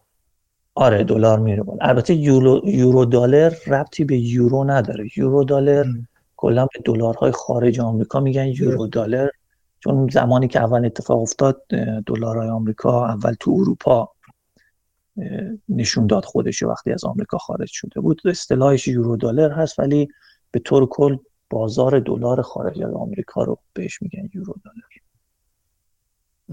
تا این تا که من می‌دونم یلن خیلی علاقه نداشت به اینکه ارزش دلار بره بالا. می‌خواست پایین نگه داره. آره دیگه خب آخه این یورو دلار مشکلی که داره اینه که تحت نظارت و در واقع قدرت آمریکا نیست. همین آره. نمی‌تونن خیلی مستقیم کنترلش کنن. ولی غیر مستقیم می‌تونن همچنان نه؟ بله دیگه غیر مستقیم که آمریکا همه چیزو می‌تونه کنترل کنه. جالب بود. دیگه چه خبر در دنیای اقتصاد؟ امیر چیز جالبی چی شنیدی این هفته گذشته؟ دیگه یکی همین خبر بود یکی دیگه این که این اوضاع این باند و ریورس ریپو و این مطالب هم قضیهش ظاهرا به این زودی ها تموم شدنی نیست. یعنی ما می‌بینیم حالا این سقف روی بدهی دولت آمریکا که گذاشتن که حالا قرار تا آخر جولای فکر کنم هست کم بکنن اینو باید ببینیم به کجا می‌رسه. باز احتمالا یه دعوایی اونجا خواهیم داشت که دولت رو بخوان معلق کنن نکنن بدهی سیات هست یا نه. اما به حال حساب TGA رو اگه نگاه بکنیم که در واقع حساب جاری دولت امریکا هست. این حساب زمانی که کرونا شد خزانه داری اون زمان دوره ترامپ حساب TGA رو خیلی برد بالا. و خب الان حساب TGA دارن کم می‌کنن. هدفشون هم این هستش که برسونش برسوننش به 300 میلیارد دلار. و خب این پولی که از این حساب تیجی خارج میشه میشه مشکلی میشه برای این بانک ها که پولشون زیاد شده و وثیقه برای اون ندارن. به همین دلیل Federal Reserve اومد و این سیاست reverse repo رو انجام داد که اونجا این پول ها رو می‌گیره. بهشون اوراق قرضه کوتاه مدت میده و روی اون پولشون هم 5 صدم درصد سود میده. اومد این کار رو انجام داد. اما مشکلی که حالا این کار داره ایجاد می‌کنه اینه که money market fund ها اومدن و پولاشون رو پارک کردن اصطلاحا تو این reverse repo که اون 5 صدم درصد رو بگیرن. چون money market fund یه قسمت مهمی از سیستم بانکی هم هست. اینها قاعدتا قبلا می‌رفتن مثلا اوراق میخریدن یا سرمایه گذاری های امن می‌کردن طبق قانون SEC اینا فقط می‌تونن اوراق کوتاه مدت بخرن. البته money market fund ها ما money market fund های دولتی داریم و money market fund های غیر دولتی یا prime داریم که اونها می‌تونن bond های شرکتی رو هم بگیرن. به هر حال طوری شده اوضاع که این money market fund ها الان شروع کردن به پارک کردن پولاشون توی این reverse repo. اما جالب اینجاست که اوراق قرضه دولتی امریکا کوتاه مدت هم تقریبا همشون yield شون رو همون 5 صدم 5 صدم درصد fix شده. چون این کاری که Fed داره می‌کنه 500 میده خب yield کمتر از اون رو قاعدتا کسی نباید حاضر باشه بگیره. یه مقدار بعضی موقع اتفاق افتاده اومده پایین. ولی به حال fix شده. یعنی شما این yield curve اگر نگاه بکنید تو قسمت کوتاه مدتش چهار هفته هشت هفته یه ماه دو ماه اینا همه رو همون 5 صدم درصد fix شده که بالاتر از چیزی بود که قبلا بود. از اون طرف long end of curve طولانی مدتش yield ها داره میاد پایین که احتمالا باز یه سری شروع کنن به این صحبت ها که yield curve داره flat میشه و اوضاع مثلا equity احتمالا بد خواهد بود. اینو احتمالا میشنویم. که البته درست میگن اوضاع equity احتمالا احتمال داره بد بشه با این شرایطی که وجود داره. اما به حال از الان تا پایان سال داستان جالبی خواهد بود. ببینیم این دخالت های فد این دفعه از کجا خرابکاری سر در میاره. جالب مرسی ممنون. دیگه دوستان چه خبر؟ من یه, یه چیزی اضافه کنم. تاملی بود یه بار فکرم شما راجعش حرف زدین. این تو سی ام بی سی اومد حرف زد. چند تا کار جالب پیش بینی جالب کرد. نمیشه خیلی اعتماد کرد ولی خب بالاخره پیش بینی بودن. یه بار مثلا گفت بانکا میرن بالا tech میاد پایین بعد یکی دو ماه بعد اتفاق افتاد. بعد بعدش اومد عوض کرد نظرش و گفت خب الان tech میره بالا بانکا میان پایین و دوباره اتفاق افتاد. الان چند مدت پیش دوباره نظرش عوض کرد. میگه که الان دوباره نسبت داره عوض میشه. یعنی الان دوباره پیش بینی کرده تا چند ماه آینده بانکا میرن بالاتر tech یه correction می‌خوره و راجع به interest rate نظرش این بود که میره بالاتر و این پایین اومدن الانش موقتی و technical خیلی fundamental نیست و عوض میشه این نسبت. حالا فکر اون به pension fund ا و اینا حالت consultant برای اونا داره اشتباه نکنم. کلا اون نظرش این بود که interest rate یکم میره بالا و خب اینم جالب بود در نظر بگیریم. من اون نشنیدم. مسعود گفتش پیش بینی جدیدش چیه؟ قطع شدم اینجا. میشه دوباره بگی؟ پیش بینی جدیدش اینه که الان دوباره تک آندر پرفورم می‌کنه یکم و البته اوورال می‌گفت تک تا آخر سال شاید در 15 درصد دیگه بره بالا. ولی خب می‌گفت الان بانکا بهتر از فاینانشیالا بهتر از تک هستن بهتر از فنگ هستن. اون چند معروفه. امیر داشت خیلی تامری خیلی کوتاه مدت می‌بینه. یعنی بازهای زمانیشو کوتاه آره مدت و تاملی خیلی آره. کوتاه نگاه آره نه. تاملی تریدر خب. تاملی تریدر تریدر خوبی آره. هم هستش اتفاق تریدر ولی این تا این رفیق تریدر من که چیز کم یه مدت با تاملی کار کرده. تو تیم تاملی بوده. اینم نگاهش خیلی اینجوری است. به چیز عقیده دارن اینا اینا پول تو سرمایه رو تو بازار جریان می‌بینن. یعنی می‌بینن که الان این یه سرمایه هستش. الان جاشو عوض می‌کنه میره توی تک. جاشو عوض می‌کنه میره بیرون توی مثلا میره توی ولیو بیس یا مثلا کانسومر استیپل مثلا میره تو سیکلیکالا میاد بیرون اصلا کش نگم داره اینا اینا سعی می‌کنن با توجه به چیزهایی که می‌بینن تو بازار ببینن جریان اون سرمایه تو بازار چجوری هستش. خیلی معتقدن به چی میگم بهش؟ flow under surface. یعنی میگن یه بازاری حالا یا بالا میره یا پایین میره یه وضع یا ثابت میمونه یه وضعیتی براش برقراره. اون زیر یک جر... این پول که جریان پیدا می‌کنه اون یک جریاناتی اون زیر هست و سعی می‌کنن جلوی اون جریان قرار بگیرن دیگه همیشه. این اینجوری نگاه می‌کنن بهش.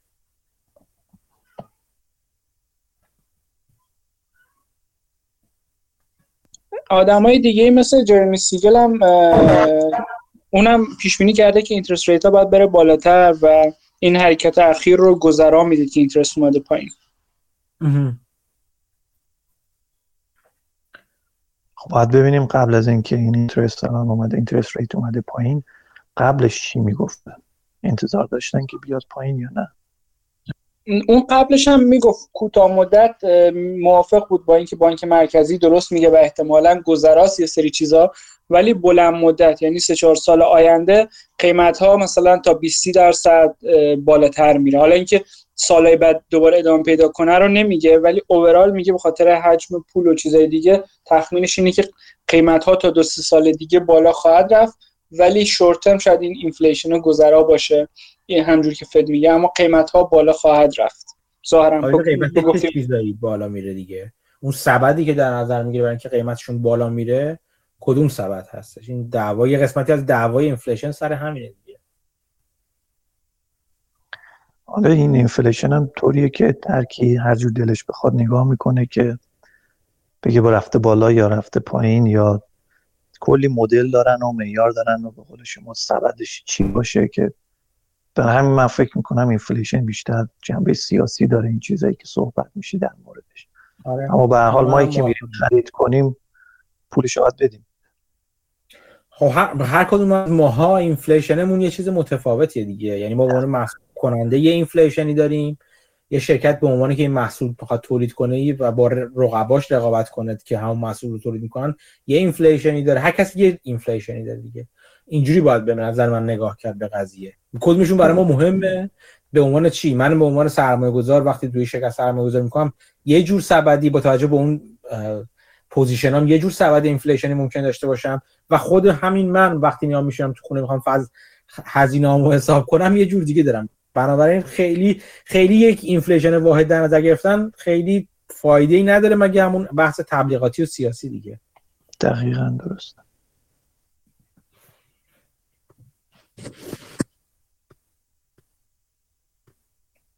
من یه توی چیزا دوستانی که حالا احتمالا دنبال می‌کنم بجز اون شرکت HCDI که هیچ کدومتون نرفتین نگاه کنین و ازتون نمیگذرم یه شرکت دیگه هم معرفی کردم. کسی فرصت کرد بره نگاه کنه اون شرکت رو یا نه؟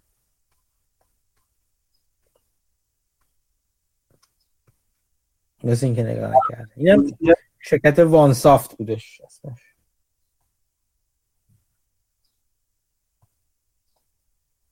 اسمش آشناست. چیکار می‌کرد؟ من فکر کنم شاید دیده باشم ولی الان یادم نیست. شرکت خیلی خیلی کوچیکه. شرکت 5 میلیونی کاناداییه.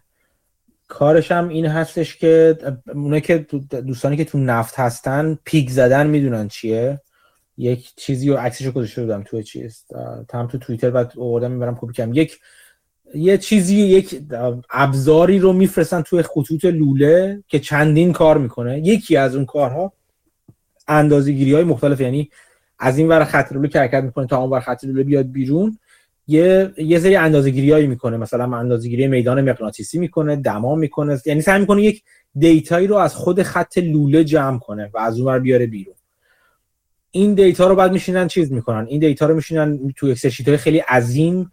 اینا رو میشینن با هم مقایسه می‌کنن. اینی که الان pig ی که الان زدن با pig ی که مثلا چه می‌دونم یه سال پیش دو سال پیش مثلا زدن اینا رو مقایسه می‌کنن و بعد میگن که خیلی خوب اینجا خط لوله خوردگی احتمالا به وجود اومده اینجا مثلا فلان مشکل براش وجود داره. و سعی می‌کنن اشکالات خط لوله رو اینجوری پیش بینی کنن. یک جور fault detection هستش به قول اون دوستانی که چیز کردن کار کردن تو این زمینه. یکی از کاربرداش این هستش. این آره. آره چی؟ delay داره حرفا ببخش قاطی میشه. فکر کنم نوشته بودیم که یه option ایی داره که بره تو کار خطوط لوله آبرسانی و اینا وارد بشه و چیزای دیگه. آره آره. بعد حالا اینا میشه با AI در چیز می‌کنه. یعنی به روز و سریع و با AI در واقع اینا رو چیز می‌کنه ازشون نتیجه گیری می‌کنه. یکی اینکه اون اون Excel sheet رو گذاشته کنار یعنی بایپاس می‌کنه و سریعش می‌کنه. یه خوبی دیگه این هستش که با توجه به base case های قبلی که داره data یی که تا حالا جمع کرده از خطوط مختلف. یه سری IP داره و این در واقع مدل های اولیش بهش کمک می‌کنن که مدلش رو به بهتر train کنه تو مدل های جدید. و خلاصه چیزش بیشتره. مثلا پارسال یه چیزی عدد رقمایی هم داده بودم اونجا که مثلا از سال دو 20 سال گذشته فکر کنم 10 میلیارد دلار تو آمریکا فقط فکر می‌کنم ضرر زیان حاصل از حوادث و سوانه خطوط لوله بوده. و هر سال چند ده, چند ده نفر کشته میشن و اینا تو آمریکا زیاده این اتفاقات و سوانه. ولی مثلا پارسال که از پارسال که شرکت فیلیپس 66 شرکت خط لوله فیلیپس 66 با این شرکت داره کار می‌کنه مثلا سوانش رو به صفر رسونده. یه سری مثلا چون جایزه بهترین چی چی گرفته و از این حرف هم گرفته و قابل گسترش هست به خطوط لوله دیگه و خطوط آهن. اینش از این نظر جالب بود که من یکی از یکی از پروژه هایی که تو تو زمان فوق لیسانس انجام دادم تو ایران راجع به همین چیزا بود. یعنی ما با راهن دقیقا مرکزی ایران کار کار کردیم با یه پروژه کار کردیم که خطوط راه آهن رو اینجوری چیز می‌کردیم بررسی می‌کردیم. یعنی اینجوری بود که یه یه واگن رو که مجهز به سنسور و انواع اقسام سنسورهای مخصوصا شتاب سنجای مختلف بودش روی ریل ها حرکتش می‌دادیم و اینجوری اشکالات خط راه‌آهن رو پیدا می‌کردیم. اشکالاتی که در طول زمان می‌تونست باعث خود چیز خطوط راه‌آهن رو مستهلک کنه یا اصلا لوکوموتیو ها و واگن ها رو مستهلک کنه. این این کار رو ما تو ایران انجام داده بودیم. تو یکی از قسمت های بودش که کار من تو ایران یه قسمت زیادی از فورتانس هم رو همین فالت دیتکشن ها و اینا بودش. این یکی از این نظر جالب بود که می‌تونه اونجا هم بره. و نکته جالبی که دیگه داشتم می‌دیدم توش آها همین بودش. که این شرکت یه, یه سری چیزای جدید را انداخته فقط خطوط پیگبل رو به قول معروف چیز نمی‌کنه کار نمی‌کنه روشون الان.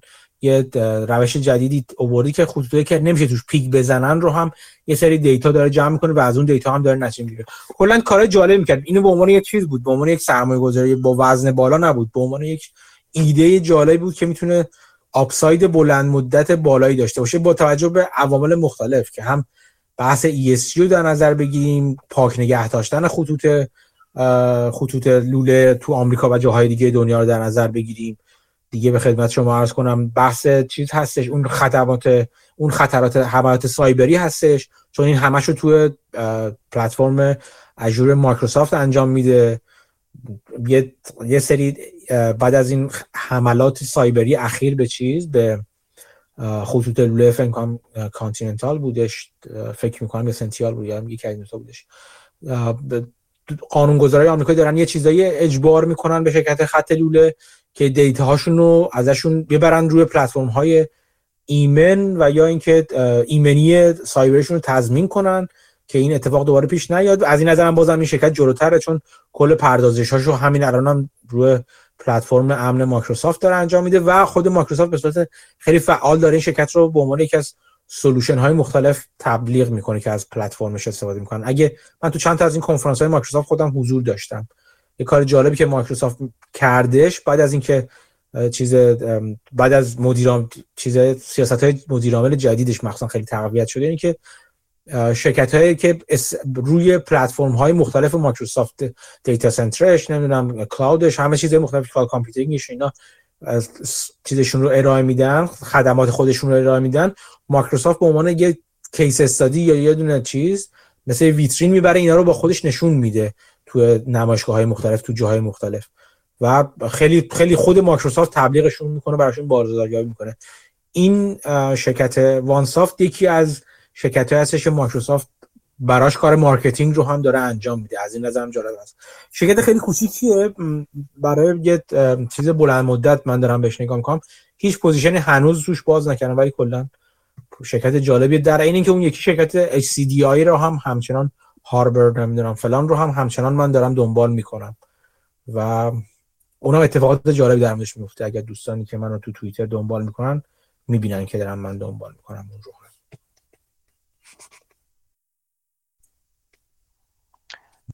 آره کلا. بخش بفهم.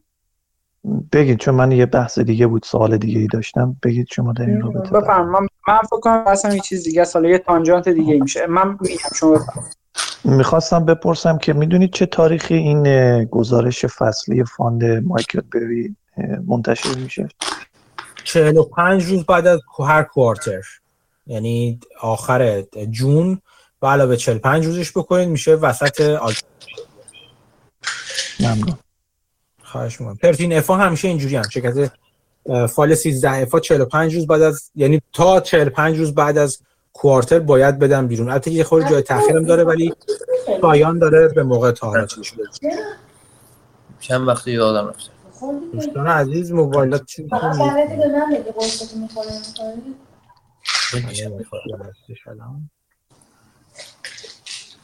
زن نه سوچوشی نباش.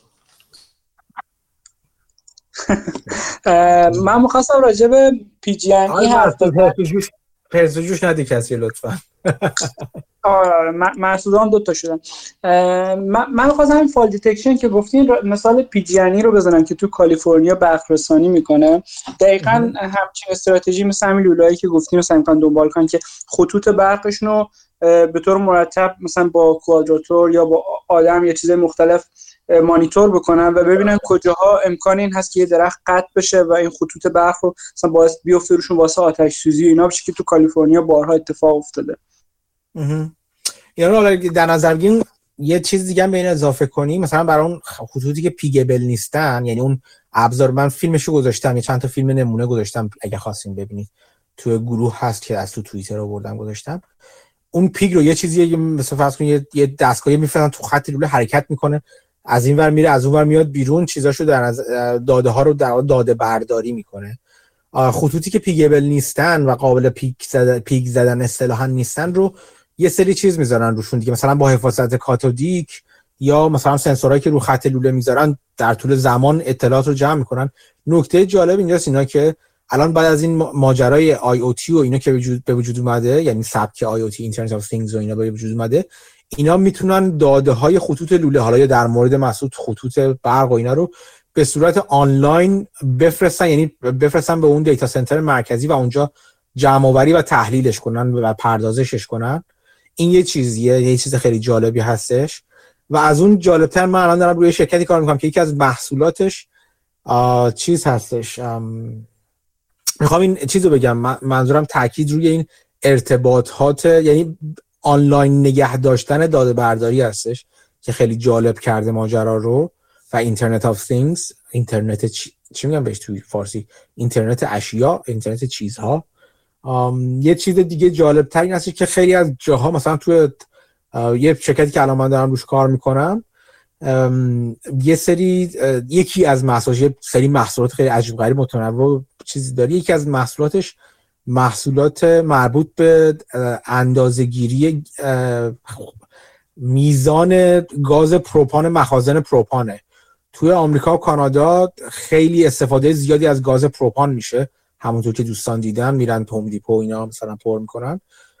برای سوخت و برای مخصوصا برای سوخت استفاده میشه. و خیلی وقتا توی کانادا مخصوصا این مخازن گاز پروپان جاهای دور افتاده هستن. و شرکت های هستن که کارشون اینجوری هستش که میان از مشتری آبونمان می‌گیرن و این مخازن رو همیشه پر نگه میدارن دیگه نمی‌ذارن خالی بشه. و این فرض کنید مخازن جاهای مختلف کانادا که کشور عظیمی است پراکنده هستن.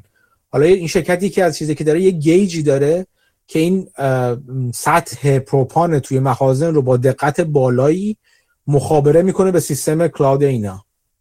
و این کار رو بعضا مخازن مثلا تو کانادا جایی هستن که دسترسی شبکه تلفن هم وجود نداره که مثلا با یه سیم سیم کارت مثلا چیز کنه مخابره کنه. برای این دسترسی ماهواره گذاشتن براشون. و این خیلی چیز جالبی است. چرا مهم هستش؟ چون اون شرکت هایی که پروپان رو در واقع پر می‌کنن تو این مخازن تو هم آمریکا هست هم تو کانادا پر می‌کنن تو این مخازن یک چیز عمده هزینه هاشون هزینه های متغیرشون هزینه انسانیه و هزینه سوخت. اون خود چون اغلب با خودرو یعنی تانکرهای بزرگ راه میفتن میرن اونجا پر می‌کنن و برمیگردن. و اینا همیشه این شبکه رو پر نگه میدارن. و هزینه راننده دادن هزینه خود سوخت خودرو اون تانکرهاشون اینا قسمت بزرگی از هزینهشون هستش. هزینه پروپان که مستقیما منتقل میشه به مشتری. اون هزینه اضافه در واقع براشون نداره. کاست پلاس اون قسمتش. و به این نتیجه رسیدن که این داد داشتن داده ها و به رو داشتن لحظه ای و دقیق این داده ها سطح پروپان مخازن مخصوصا در مناطق دور افتاده و خارج از شبکه مخابراتی خیلی براشون به صرفه هستش و باعث صرفه جویی میشه که اولا نظرن مخازن بره پایین سطحش بیخودی زودتر از موعد نفرستن پر کنن و هزینه های تانکر و سوخت و فلان و استهلاک خود تانکرها و غیره و غیره رو بیارن و این خیلی جالب پس از این نظر که هزینه هاشون میارن پایین. اصلا داشتم میخوندم یکی از شرکت که از محصول این شرکت سنسورینگ در واقع داره استفاده می‌کنه تونسته مشکل نشتی مخازن شرکت تو آلبرتاس غرب کانادا مخازن زیادی داره تو اونتاریو شرق کانادا. تونسته مشکل نشتی مخازنش رو اینجوری پیدا کنه. سالها باهاش درگیر بوده و با این اندازه گیری دقیق ماهواره ای تو نقاط دور افتاده اونتاریو مثلا تونسته مخازن نشیدارش رو پیدا کنه و در واقع اینجوری هم از چیزش از مشکل مشتری رو اینجوری حل کنه. این این چیز جدیدیه. بخش sensoring و داده پردازی های آنلاین مخصوصا در مناطق دور افتاده خیلی جالب هستش این روزها. اگه همینو گسترشش بدین برید به ارتباطات ماهواره که ازش داشتم می‌گفتم رسوندن اینترنت به مناطق دور افتاده. چیزی که اسپیس اکس می‌خواد انجام بده مثلا. هدفش هستش. این هم یه بخش خیلی جالبی هستش. این روز من دارم راجعش می‌خونم. گفتین اسپیس اکس یه option دیگه هم که تو دل تسلا هست و البته بازار خوبیه برای بقیه هم. بحث این باتری بزرگی که می‌سازن حالا Powerpack فکر کنم اسمش می‌ذارن هم چیزی. که حالا یه سری قابلیت هم داره مثل مثلا ضد آتش سوزی یا چیزای اینجوری که این باعث میشه که برق و جاهای مختلف از صفحه خورشیدی یا از شبکه هر چیز ذخیره بکنن و موقعی که نیازه این برق رو استفاده بکنن. مثلا اگه یه خطی رو قطع می‌کنن تا چندین ساعت مثلا این باتری بتونه برق کل شهر رو بده و نیاز نباشه که مثلا قطع بشه برق مثلا یه منطقه تو کالیفرنیا مثلا البته توی یه جزایر هم می‌گفت. مثلا تسلا چند پروژه انجام داده بود و خب خیلی جالبه. یا تو استرالیا فکر کنم یه پروژه انجام داده بودن و هزینه باتری رو توی مثلا چند ماه هزینه کل پروژه رو در آورده بودن. چون شما باتری مخزنی که موقعی که برق ارزون شما می‌تونید بخریم و موقعی که برق گرونه می‌تونید بفروشین. هم به استابیلیتی شبکه برق کمک می‌کنین با این کار به فلت شدن لود کمک می‌کنین. همین که پول زیادی به جیب می‌زنین و این چیزی که در آینده بیشتر و بیشتر ازش خواهیم شنید فکر می‌کنم. آره باتری کلا مطمئنا در آینده بیشتر از باتری ها صنعت باتری میشنویم. این یکی از جذابیت های این چیز فورد F150 جدید برقیه یکیش برای برای من همین بود دیگه. اینکه وقتی شارژ می‌کنه می‌تونه شب برگرده خونه قطع برقش قطع شد از ماشین به خونه برق بده برقدار کنه خونه رو. این هم جالب بود برای من.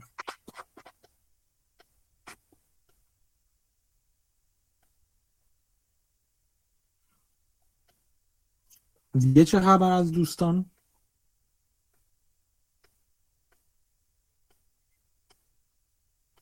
من یه چیز دیگه هم می‌خواستم راجع به این چیزا بگم راجع به ادامه این مبحث ارزش گذاری که الان خورد خورد لای حرفامون حرف زدم بگم که در واقع اینو تکمیل کنم حرفای خودم و تو اون چیز. چون می‌خواستم راجع به این امروز حرف بزنم یکی از حرفایی که می‌خواستم بگم راجع بهش.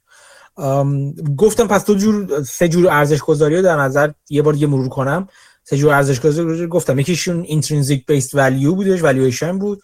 ارزش گذاری بر مبنای ارزش ذاتی اون دارایی که مجموعه سودها بروز شده سودهای امروزی شده سودهای تا انتهای عمر دارایی رو حساب می‌کنه. یکیش relative valuation یا ارزش گذاری نسبی بود که ارزش گذاری شرکت یه شرکت بر اساس شرکت های دیگه بود. یکیش هم که contingent بود یا همون ارزش گذاری شرکت به عنوان option برای اون sum of the parts هم هست یا مجموعه بخش هست که برای شرکت هولدینگ یا شرکتی که چند جور کسب و کار متفاوت رو تو خودشون دارن و اینجوری خیلی ساده است که ارزش گذاری اینجوری ارزش هر کدوم از کسب و کارهای تو دلشون رو انجام میدیم و بعد با هم دیگه جمع می‌کنیم میشه ارزش گذاری کل یه چیزی که خواستم بگم در مورد این دو تا ارزش گذاری بودش دو تا ارزش گذاری اول contingent یا option based که در موردش حرف زدم.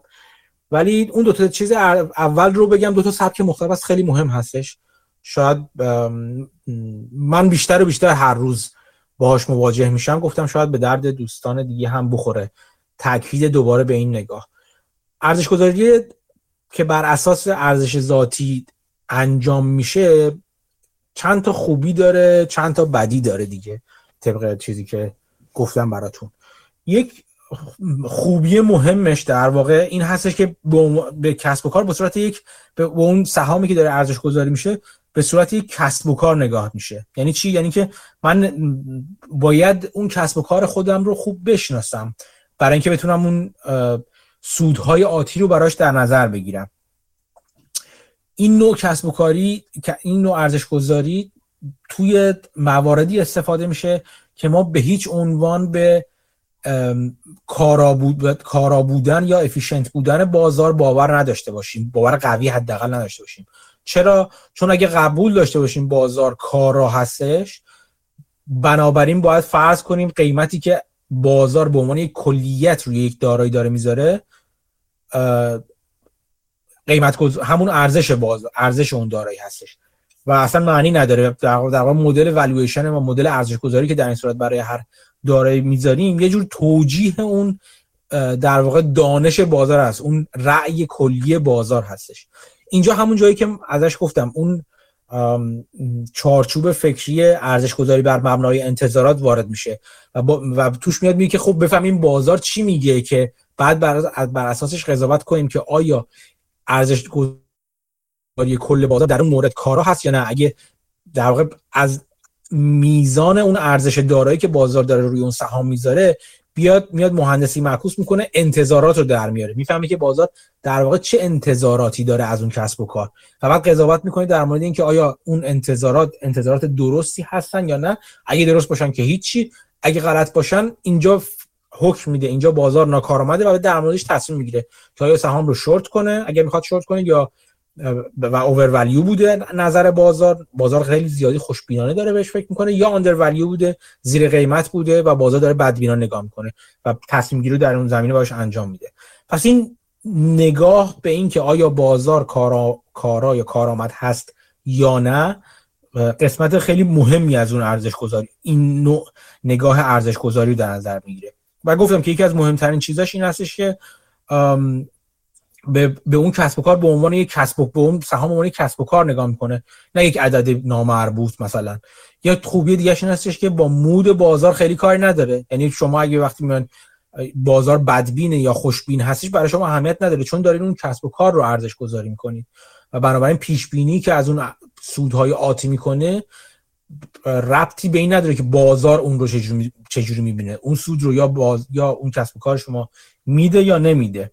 و این این نگاه به اون دارایزی جدای از احساسات بازار خیلی جالب هست. ولی یه سری نقطه ضعف اگر بتونیم بهش بگیم هم داره. یکیش این هستش که تعداد اینپوت یا ورودی بیشتری ما نیاز داریم دیگه. چون همه اون اتفاق اتفاقاتی که تو اون کسب و کار میفته باید بره تو ورودی های مدل ما.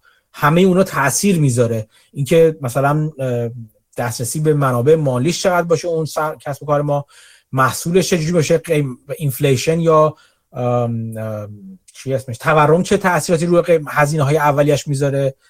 هزینه چجوری رقابت چجوری توش تاثیر گذار میشه؟ همه اینا ورودی هایی هستش که میاد توی اون مدل ما باید بیاد دیگه. تو اون DCF ما باید بیاد. DCF در واقع تبلور این نوع نگاه هست. این نگاه ارز با مبنای ارزش ذاتی هستش. و خب هرچی تعداد ورودی های ما به یه مدل بیشتر بشه کارایی اون مدل رو یه جورایی کم می‌کنه دیگه. اون مدل ما عدم قطعیتش میره بالاتر. یکی این هست. یه نکته بدی که دیگه ضعف دیگه که داره چون یه عالم ما ورودی داریم و در مورد خیلی از اون ورودی ها قضاوت ما موثر هستش اون تحلیلگر یا آنالیست یا ارزش گذاری که داره این مدل رو می‌سازه و باش یه کسب و کار رو ارزش گذاری می‌کنه می‌تونه با انگولک های کوچیکی کلا مدل رو ببره یه سمت دیگه که خروجی دیگه از اون مدل بگیره. و قضاوت های اون فرد ارزش گذار خیلی مهم میشه خلاصه تو مدل ما. خیلی وقتا می‌تونید هر چیزی تقریبا هر چیزی رو توجیه کنه برای نمونه اون ارزش گذاری 3000 دلاری تسلا توسط analyst ها و تحلیلگرای ARK رو در نظر بگیرید ARK Cathie Wood رو. یک مدل بود اونها قشنگ مدل Excel sheet شون هم در اختیار همه گذاشتن. ولی همون فرض های اولیه و به نظر پرتی که انجام داده بودن رهنمون شد به سمت تسلا 3000 دلاری مثلا. خب؟ این این خیلی مهم است. جدا از اینکه باز یه سری یه سری از این ورودی ها می‌تونه خیلی حساس باشه. مثلا اینکه نرخ اون discount rate مون رو چند بذاریم تو ارزش گذاریمون تو اون شما چند بار خوبه خودتون یه بار امتحان کنید. چند درصد جابجا کنید.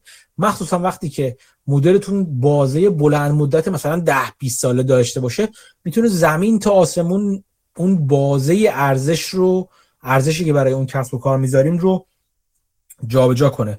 و این خب خیلی این یه جور یک جورهای بدی می‌تونه تاثیر خیلی منفی داشته باشه دیگه برای چیزمون برای ارزش گذاریمون در انتها اینم باید, بگم که چه وقت از این گذار ارزش گذاری استفاده می‌کنن افراد؟ یعنی چه بهتر استفاده کنیم؟ یکی اینکه وقتی که ما نگاهمون بلند مدت هست و مود بازار برامون در میان مدت و کوتاه مدت مهم نیست. هرچی بلند مدت تر چون ما داریم نگاهمون به اون تحلیل در واقع کسب و کار زیرین سهامی هستش که داریم بررسی می‌کنیم این این نوع نگاه بیشتر به درد می‌خوره. هرچی بلند مدت تر بهتر. و چون ما مدلمون رو همینطور که جلو میریم مدلمون رو هم هر سال یا هر کوارتر به روز می‌کنیم و می‌بریم جلو با اطلاعات جدیدی که می‌گیریم. یکی دیگه این که برای کسانی که می‌تونن اکتیویست باشن به درد اونها هم خیلی می‌خوره. چرا؟ چون نگاه می‌کنن که می‌بینن که اون کسب و کار می‌تونه چی باشه و نشده. بنابراین می‌تونن این اکتیویست ها بیان با توجه به اون نگاهشون توجیهگر این باشن که چه تغییراتی باید تو اون کسب و کار ایجاد بشه تا اون ارزش واقعی که اینا براش تخمین می‌زنن بیاد بیرون. برای activist هم این خیلی به درد می‌خوره. و برای توجیه activist برای اینکه proxy war راه بندازن اصطلاحا. یا چی؟ proxy war چی هست؟ این هستش که سهامداران دیگر رو هم با خودشون همراه کنن در رأی و فشار آوردن به هیئت مدیره و هیئت management در واقع مدیریت اجرایی اون شرکت برای اینکه تغییراتی که می‌خوان رو انجام بدن. چرا؟ چون همچین مدلی رو می‌ذارن جلو رو میز و میگن که ببینید این تغییرات اگه انجام بشه و ما فکر می‌کنیم به این دلیل این تغییرات می‌تونه انجام بشه این ارزش واقعی هستش که از این شرکت میاد بیرون. اینجوری همراه می‌کنن با خودشون سهامداران دیگر رو و فشار میرن به هیئت مدیره. پس برای activist هم این این مدل می‌تونه خیلی مدل به درد بخوری باشه. این یه مدل هست. همونطور گفتم یه مدل دیگه هستش بهش میگن comps یا relative valuation که براتون تو مثال بقالی زنجیره‌ای گفتم. اون مدل چه وقت به درد می‌خوره؟ اون اون مدل اولین وقتی که به درد می‌خوره براش این هستی که اولا بگیم راجع دوباره نگاه نگاه اون فرد ارزش گذار به بازار فکر کنیم. اون فرد ارزش گذار هم اون برعکس اولیه فکر می‌کنه. در بازه زمانی که در نظر می‌گیره بازار کلیت بازار کارآمد هست. یعنی من میگه که من می‌دونم که بازار کارآمد هست. بنابراین مثلا اگر روی فروشگاه شهروند و نمی‌دونم اسم دیگه چیه یاس و من که یادم میمونه. دیگه حالا هر چند تا دیگه که هستش. روی این چند تا فروشگاه دارم من قیمت گذاری می‌کنم. بازار روی کلیت اینا به صورت کارای قیمت گذاری می‌کنه. منطقش درست هست. بنابراین چیزی که من پیدا کردم الان این شرکت کوچیک این شرکت ناشناخته تر هستش. که به دلایل مختلف اینکه دنبالش نمی‌کنن آنالیست‌ها تحلیلگرای مختلف. اینکه کوچیکتر از غیر غیر و غیره این گوشه بازار ناکارآمده. یعنی کلیت بازار کارآمده. این گوشه بازار ناکارآمده. و من یک نگاهی دارم به اینکه می‌دونم که بازار در مورد این گوشه هم کارآمد خواهد شد. خب؟ چرا کارآمد خواهد شد؟ به این دلیل که این شرکت بزرگ میشه. به این دلیل که من راجبش بیشتر حرف می‌زنم. تحلیلگرا میان کم کم دنبالش می‌کنن. خود شرکت داره تبلیغ می‌کنه خودش رو توی چیز بخش سل سایت و بازار سهام خودش رو داره تبلیغ می‌کنه. به همه این دلیل دلایل بازار در مورد این گوشه فعلا ناکارآمدش هم کارآمد خواهد شد. من از این ناکارآمدی موضعی و موقت بازار استفاده می‌کنم. چجوری استفاده می‌کنم؟ با اون ارزش گذاری نسبی. میگم این ارزش شرکت من اگر همراستا با شرکت های دیگه باشه که همراستا با گوشه ها و قسمت های کارآمد بازار باشه باید این باشه. بنابراین اگر بازار در این قسمت هم کارآمد بشه ارزش این شرکت باید بره بالا یا بیاد پایین برعکس مثلا. حالا هر جور که هستش. من اطمینان به این که بازار کلیتش نه همیشه و هم همه جاش کلیتش کارآمد هستش توی دل این طرز نگاه ارزش گذاری نسبی یا relative valuation حضور داره. یک نکته مهم دیگه این هستش که این نوع نگاه قائل به این هستش که من اون شرکتی که دارم ارزش گذاری می‌کنم یک معادلی براش وجود داره. مثلا چی؟ مثلا میگم که خیلی خوب من همون گفتم بقالیه رو گفتم که با چند تا بقالیه بزرگتر میشه معادلش کرد. ولی مثلا فرض کنید تنها خودروساز خودروساز برقی دنیا مثلا تسلا باشه. خب؟ یا مثلا الان بلو اوریجین فرض کنید مثلا شرکت چی اسمش؟ ویژن گالاکتیک فرض کنید فرض فرض نادرست فرض کنید که تنها شرکت پروازهای فضایی باشه. این شرکت رو دیگه من نمی‌تونم بیام به وسیله به این روش نگاه کنم بهش چون معادلی براش ندارم. یعنی پیدا کردن معادل یک کسب و کار تو این نوع نگاه مهم هست. اگر معادلی براش پیدا نکنیم این نوع نگاه به درد نمی‌خوره. و معادل دقیقی هم باشه باید باشه ترجیحاً. چرا؟ چرا مثلا همون حرفی که چیزای خودروساز تسلا می‌زدن طرفدارای تسلا. هر وقت بهشون می‌گفتن آقا بیا ما تسلا خودروسازی بیا خود چرا مثل مثلا P/E ش خیلی فراتر از یه شرکت خودروساز در حال رشد دیگه هستش مثلا؟ چرا باید برای تسلا؟ حالا نه P/E مثلا بگیم مثلا EV به EBIT ش مثلا. acquirer's acquirer's multiple ش مثلا. چرا پی price به sales ش مثلا. هر کدوم از اینا. چرا براش باید اون رقم ها رو در نظر بگیریم؟ چرا این کارو می‌کنیم؟ طرفداران تسلا می‌گفتن که نه تسلا خود فقط خودروساز نیست. تسلا این هست تسلا اون هست تسلا اون هست. خودشون می‌خواستن از سایر خودروسازهای مشابه جدا کنن. این نوع نگاه اینجا هم برقرار دیگه. یعنی اگه من یه دونه کسب و کار پیدا کنم مثلا مثلا به جای بقالی مثلا بیام میگم که من بقالی ندارم. من یه چیزی هستم که مثلا فرض کنید مثلا عطاری دارم. حالا محصولات روزمره نمیفروشم. یه عطاری زنجیره‌ای دارم که محصولات روزمره نمیفروشم ولی می‌خوام با شهروند مقایسهش کنم خودم رو. خب این مقایسه درسته تا یه حدی درسته که فروشگاه زنجیره همچنان کانسومر فلان مصرف می‌کنه محصولات مربوط به مصرف کنندگان رو میفروشه ولی نوع محصولش نوع محصولش متفاوت هستش از محصولی که تو فروشگاه شهروند هر روزه نمی‌دونم چه می‌دونم پودر و تاید و نمی‌دونم برنج و تنقلات و خاروبا رو اینا میفروشن. این یک محصول تخصصی تر داره. بنابراین تا حدی با این که درسته اینو بیام با شهروند مقایسه کنم و بگم که مثلا شهروند رو داره قیمت پی پرایس به سیلزش مثلا هستش مثلا فرزن دو هست منم پرایس به سیلزم باید دو باشه. خب؟ این ولی مقایسه کاملا درستی نیستش. به خاطر اینکه محصول متفاوته. وقتی این مدل کسب و کار متفاوته اگه یادتون باشه در راجع کاسکو و نوع مدل کسب و کار چند بار حرف زدم. اینکه کاسکو رو بیایم با مثلا با فرزن والمارت مقایسه کنیم شاید از یه نظرهایی درست نباشه. درست هر دو خار فروشی زنجیره‌ای بقالی زنجیره‌ای هستن. ولی نوع مدل کسب و کارهاشون با هم متفاوته و باید این نوع مدل متفاوت در ارزش گذاری متفاوت هم تا حدودی لحاظ بشه. یا نه اصلا چی؟ اصلا فرض کن دو تا شرکت عینا مثل هم داریم. شهروند و مثلا با مثلا یاس حالا هر چی که اسمش هست. اینا رو داریم مقایسه می‌کنیم. وقتی خود این شرکت ها با اینکه همه چون یکی هست ساختار سرمایهشون با هم یکی نیست. یعنی چی؟ یعنی مثلا فرض کن یاس شرکتی تا خرخره زیر قرض شهروند شرکتی که هیچ قرضی نداره بدهی نداره بدهی بلند مدتی نداره. بنابراین ریسک کمتری داره. این دوتا باز ارزش گذاری بازار رو نسبت به اینا متفاوت می‌کنه. ما نمی‌تونیم داشته باشیم. همون مالتیپل یا همون مزرعه فروشی که یه شرکت بدون بدهی داره روش بازار قیمت گذاری می‌کنه چون ریسکی نداره رو همون مزرعه رو بیاد به شرکتی بده که الان ممکنه پس فردا مثلا ورشکست بشه. مثلا میگم یا که الان من نمی‌دونم چه خب؟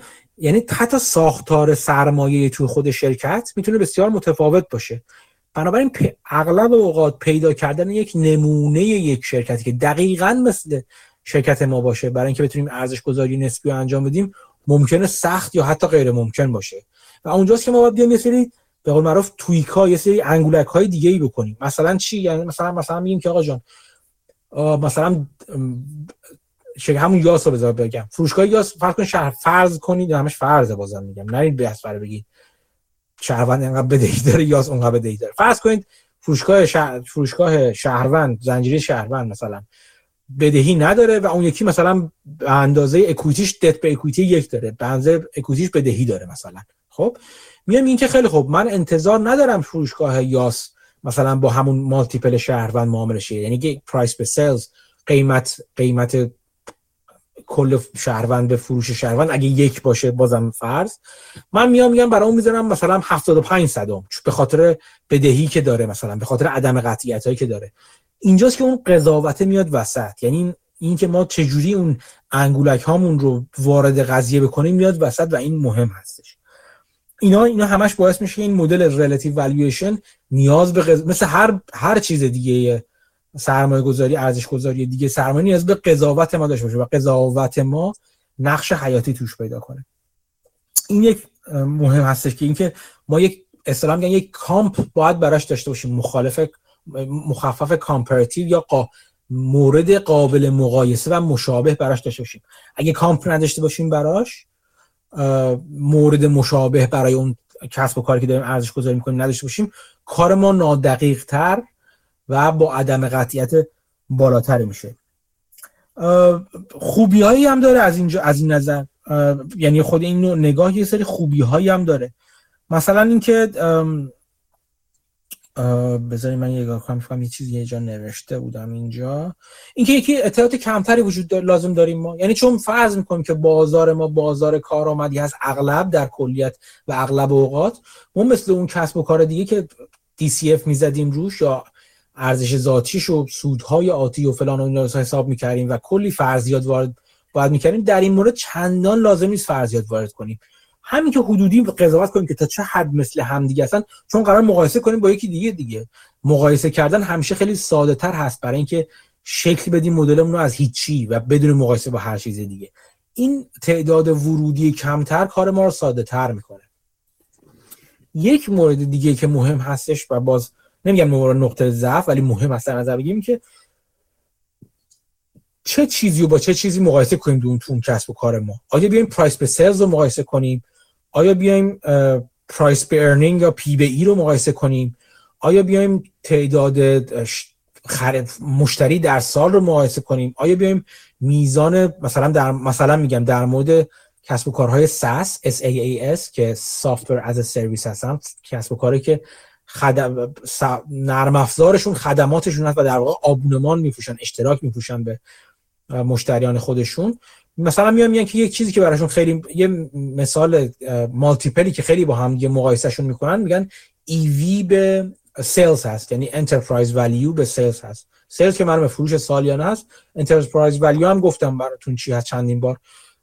market cap شرکت رو بگیرین. به علاوه بدهیش کنین منهای پول نقدش کنین. این چیز خیلی لوری و کلیش میشه. یه ذره جزئیات دیگه هم داره که حالا خیلی نمی‌خوام وارد بشم. در واقع اون EV یا enterprise value اون پولی هستش که اگه شما بخواید بخرین کل شرکت رو خصوصیش کنین باید بدین و شرکت رو بدون تعهد بدون بدهی در اختیار بگیرید. به خاطر اینم میگن market cap ش چون باید پول همه سهامداران رو بدین. به علاوه بدهیش باید بدهی اون شرکت رو هم بدین. منهای پول cash ش چون پول cash توش رو پول نقد توش رو می‌تونین مصرف کنین برای این موارد. enterprise value به sales تقسیم بر sales یعنی تقسیم بر فروش یه یک مضرب هستش مثل P/E میگن یه multiple هست. در مورد فروش فروشگاه های SaaS در مورد شرکت های SaaS EV به sales یکی از multiple هست که خیلی زیاد استفاده میشه. خب؟ حالا ببینید مشکلش چی هستش. اولا که اینکه آیا درست هست این multiple رو استفاده کنیم؟ چرا P/E رو استفاده نکنیم؟ چرا EV به E رو استفاده نکنیم؟ چرا EV به EBIT رو استفاده نکنیم؟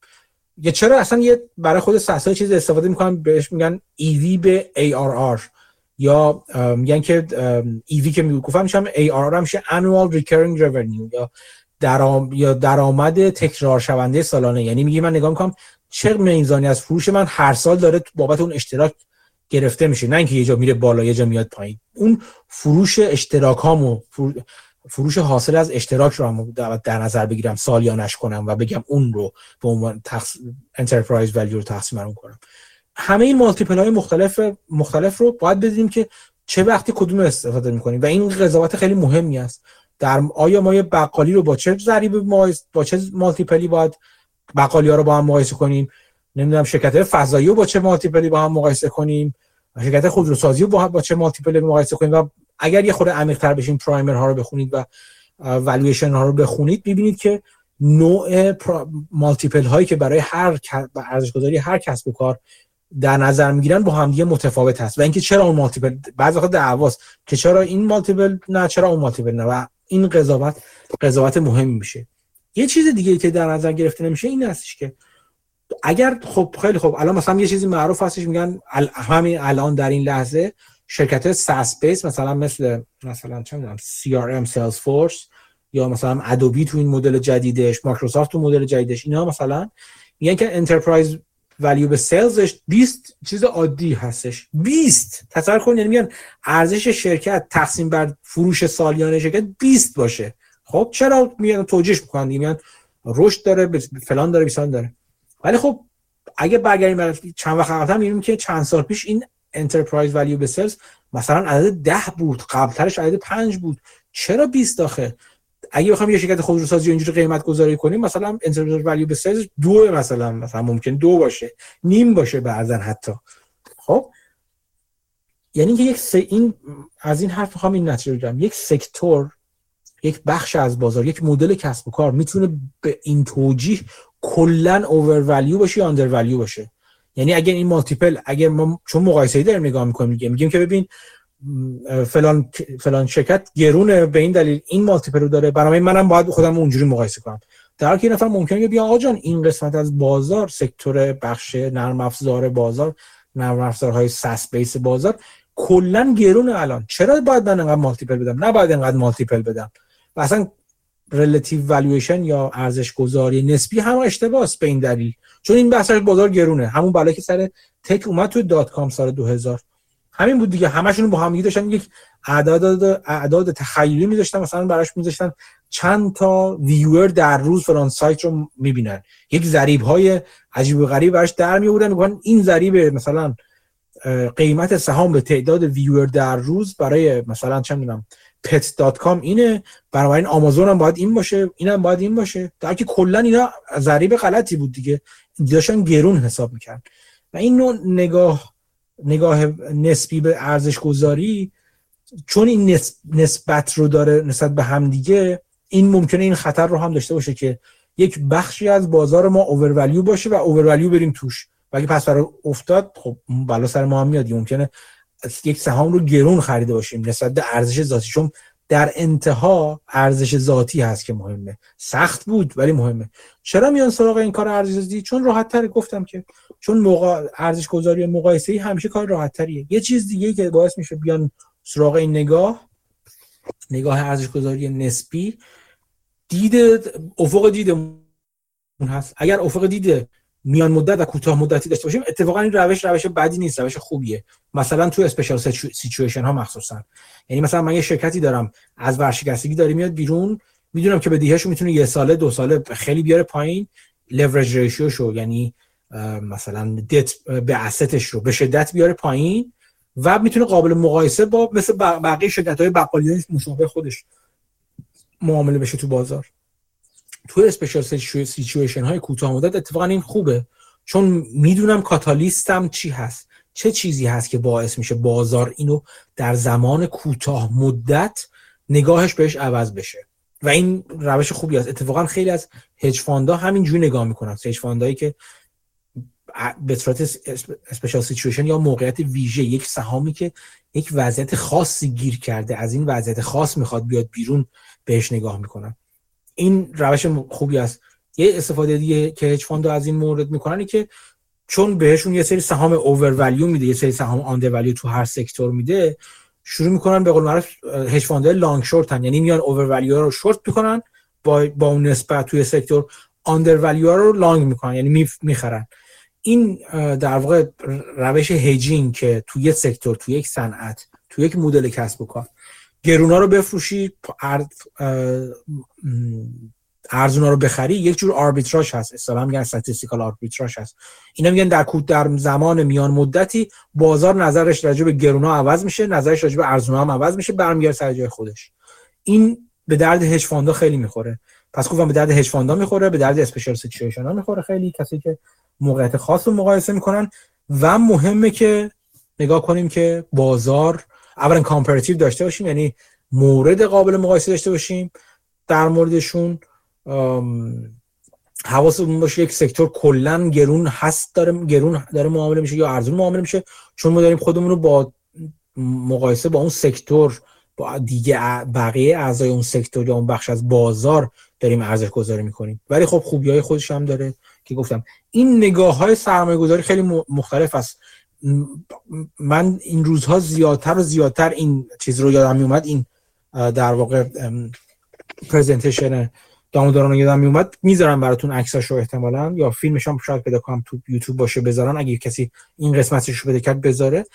به خاطر اینکه این نوع نگاه مهمه. شما بدونید دارید چجور سرمایه گذاری می‌کنید و با توجه به اون نوع سرمایه گذاریتون مدل ارزش گذاری و نگاه ارزش گذاریتون می‌تونه متفاوت باشه و از ابزارهای مختلفی استفاده کنید. مثل یک اینجاست اون قسمت های فن بودنش اینجا به وجود میاد دیگه. اینکه ببینید شما چه پیچی رو می‌خواین مهره رو باز کنید و آچار مربوطه رو ازش استفاده کنید و بازش کنید. صلب نباشید و نگاه کنید دارین چی کار می‌کنید. این چیزی بود که من می‌خواستم امروز با شما در میون بذارم. خیلی ممنون در رابطه با دیسکانت کشفلو و اون روش اشکالاتش رو صحبت کردیم یادم میاد یک زمانی در رابطه با hurdle rate هم مطلبی گفته بودید. اون رو میشه یه توضیح کوتاهی مجددا در موردش بدین که چطوری استفاده می‌کنیم اون hurdle برای یه چیزی قبلش بگم حالا تو همین در بگم. اینکه یه استفاده دیگه ای از چیزی که مهم میشه همین relative valuation میشه یا ارزش گذاری نسبی میشه این هستش که وقتی است که performance من با بازار سنجیده میشه. یعنی وقتی قراره با بازار خودم رو مقایسه کنم در انتهای کارم چه به عنوان یه asset منیجر پورتفولیو منیجر بنابراین ناگزیر هستم از مقایسه. پس اگه بازار اوورولیو هست من بازدهی کمتری از بازار بگیرم من همچنان گناهکار خواهم بود. در محضر سرمایه گذاران و برعکس اونورم به عنوان یه قهرمان میشم. این این دلیل این هست یکی از یکی دیگه از دلایل هستش که اصولا میرن هج فاندها سراغ کامپ یا relative valuation به خاطر اینکه در نهایت با بازار مقایسه باید بشن. ولی کسی که قرار در واقع به خدمت شما عرض کنم که با خودش مقایسه بشه پس فرا مثلا فرض کنید شما از یه asset manager portfolio manager ی انتظار داشته باشین که در نهایت مثلا فقط به شما سود بده جدا از اینکه بازار چقدر سود میده یعنی میده شما ضرر نکنه برای شما. یا به شما میگین که من از تو می‌خوام که در بلند مدت در بازه ده ساله به من سالیانه حداقل ده درصد سود بدی. خب؟ این این روشی دیگه اون relative valuation به کار همچین portfolio manager یا stock picker یا asset manager نمیاد. به این که خودش رو باید با اون عدد شما مقایسه کنه و هدفش اون باید باشه. بنابراین نوع نگاهی که انتظاری که از اون سرمایه گذار هم دارن اینجا مهم میشه. اون hurdle rate هم اینجا میادش دیگه. من اگر برای خودم یک هردل ریتی بذارم مثلا میگم که الان چه بازه مثلا بازار سهام این اینو می‌تونم نسبیش کنم یه جوری. بگم که آقا جان من می‌خوام برم اگر بذارم پولم رو سرمایه بذارم تو S&P 500 مثلا SPY در بلند مدت 7 درصد سود می‌گیرم. برای معنی نداره که من کمتر از 7 درصد سود برای خودم در نظر بگیرم. یا ممکنه بگم که نه من می‌دونم تو بازار تو مثلا bond ها می‌ذارم 10 درصد مثلا می‌گیرم. مثلا میگم. تو bond های مثلا junk bond مثلا نه که با bond دولتی. این hurdle rate اینجا مهم میشه که من چه انتظاری از سود خودم دارم و این توی discount rate منم تاثیرگذار خواهد بود به خاطر اینکه اون discount rate به صورت غیر مستقیم در اون benchmark ی که من باهاش کار می‌کنم چیز میشه موثر میشه. rate از این نظر هم برای من به دست مهم خواهد بود که ببینم که خیلی خوب hurdle rate ممکنه با hurdle rate اینکه من می‌خوام جذب سرمایه کنم میگن که مثلا تمام کسانی که معادل من دارن تو بازار کار می‌کنن بابت انقدر سرمایه و این سبک سرمایه گذاری چند درصد سود می‌گیرم؟ چرا باید اون سرمایه گذار بیاد با من کار کنه؟ چون من می‌خوام اون hurdle rate رو بهتر از اون hurdle rate یا اون benchmark عمومی که برای خودم می‌ذارم باید عمل کنم تا سرمایه گذارم سراغ یکی دیگه نره و سراغ من بیاد. یا خود من اصلا رو خودم سرمایه گذاری کنم یا برم پولم بذارم پیش کسی دیگه. این hurdle rate اینجا خیلی مهم هستش. ممنون. خواهش می‌کنم. این صحبت که شما می‌کردین کتابش هم فکرم گذاشته بودین تو گروه فایل صوتی این کتاب داموداران The Little Book of Valuation اینایی که میگین رو با مثال عددی هم توضیح میده. اگه کسی علاقه‌مند بود فکر کنم اون می‌تونه جالب باشه به عنوان تکمیل این صحبت ها آره آره این این فقط یه ایده بود. چون چند روز پیش داشتم نگاه می‌کردم به چیزای خودم به نوع پورتفولیو خودم و الان خیلیش رفت مثلا داره میره تو special situation بعضن یعنی دنبال special situation بیشتر میگردم. یک دلیلش اینه که خیلی به سمت یه خورده از نگاه بلند مدت به بازار در مورد بعضی از سهامم میترسم. یا موقعیتی برای سرمایه به وجود نمیاد و اینو منو داره هول میده به سمت special situation جدا از اینکه special situation situation های بیشتری دارم می‌بینم. به این معنی که سهامی که در موقعیت خاص هستن رو بیشتر و بیشتر دارم می‌بینم. و این نگاه نگاه کردم نوع ارزش گذاری که دارم می‌کنم تو یاد داشتم. نگاه کردم نوع چیزی که دارم میگم بیشتر بیشتر در موردشون دارم به comp و relative valuation نگاه می‌کنم. در که اصولا قبلا اینجوری نبودم. مثلا تو پورتفولیو قبلی من اغلبشون DCF بودن. و خیلی کمتر می‌شد برم سراغ comp. اصولا من comp comp مهم نبود. از اون طرف مثلا در مورد این شرکت OneSoft وقتی می‌خوام نگاه کنم مقایسهش نمی‌کنم اصولا خیلی زیاد با شرکت های دیگه. میام براش چیز هم مقایسه نگاه می‌کنم البته هم چیز نگاه می‌کنم هم هم بهش به صورت DCF ی نگاه می‌کنم چون نگاه هم بلند مدت تر هستش. این از اینجا اومد ایده و گفتم با دوستان در میون بذارم. داموداران خیلی عالیه کلا. داموداران رو من خیلی میپسندم با اینکه نصف حرفاشو قبول ندارم. بعد یه چیز دیگه راجع به این pair trade ا که مثلا long و شورت می‌کنن مثلا دیوید آین آینهورن مخالف با خیلی از این استراتژی خیلی سود بردن قطعا ولی خب دیوید آینهورن مخالف بود و می‌گفت اونایی که شورت می‌کنیم بعد به خاطر merit همون case باشه نه به خاطر اینکه pair یه trade یا اونایی که long می‌کنیم بعد خود case ش خوب باشه نه اینکه مثلا می‌خوایم جفتش بکنیم با یه شورتی که مثلا پیدا کردیم و فکر می‌کنیم over در نهایت باعث میشه این path dependent یعنی به مسیر بستگی داشته باشه سرمایه گذاری شما. اگه اختلاف این long و شورت شما بازار خلافش رو حرکت بکنه از یه جایی به بعد سرمایه‌گذاری شما knock out میشه. یعنی عملا مجبورین کاور کنیم و کلی ضرر کنیم اما اگه فقط long خالی باشه خب این ریسک رو نداره. مثال جالبی هم که از این مثلا دوباره تو ذهنم میاد گرینبلت تو یکی از کلاساش می‌گفت این magic formula ش بود ده قسمت می‌کرد مثلا تو هر decile مثلا market. بعد می‌گفت که خب S&P رو اینا predict می‌کنن به ترتیب. اون در درصد اول performance ش بیشتره در درصد دوم کمتر میشه و تا در درصد آخر. می‌گفت حالا ممکنه شما بگین که okay پس من در درصد اول long میرم در درصد آخر رو شورت میرم. و خب سود بیشتری هم اینجوری می‌کنم با ریسک کمتری. و در ادامه میگه که نه این اتفاق نمیافته به خاطر اینکه اینا اوریجه و ممکنه تو بعضی سالا این اتفاق نیفته و ضرر زیادی بکنه. و در نهایت به نتیجه رسیده بود که همون در درصد اول لانگ بکنیم بهتره تا لانگ و شورت رو با هم در نظر بگیریم. دو تا نکته من بگم. یکی اینکه نکته جالبی گفتی. دو تا نکته بگم اینجوری بگم. اینو نمی‌دونم ولی سوال خوبی که می‌تونم می‌تونم بپرسم مثلا از چیز احتمالا از توبایس کارلایل می‌تونم بپرسم احتمالا من جایی ازش. ولی می‌دونم که توبایس کارلایل اینجوری که 100 130 سی می‌کنه. یعنی چی؟ یعنی 130 درصد long می‌کنه 30 درصد شورت می‌کنه توی چیز خودش توی پورتفولیو خودش. و توبایس کارلایل آدمی نیست که بی فکر یعنی گرینبلات اینا مثل کف دستش می‌شناسه.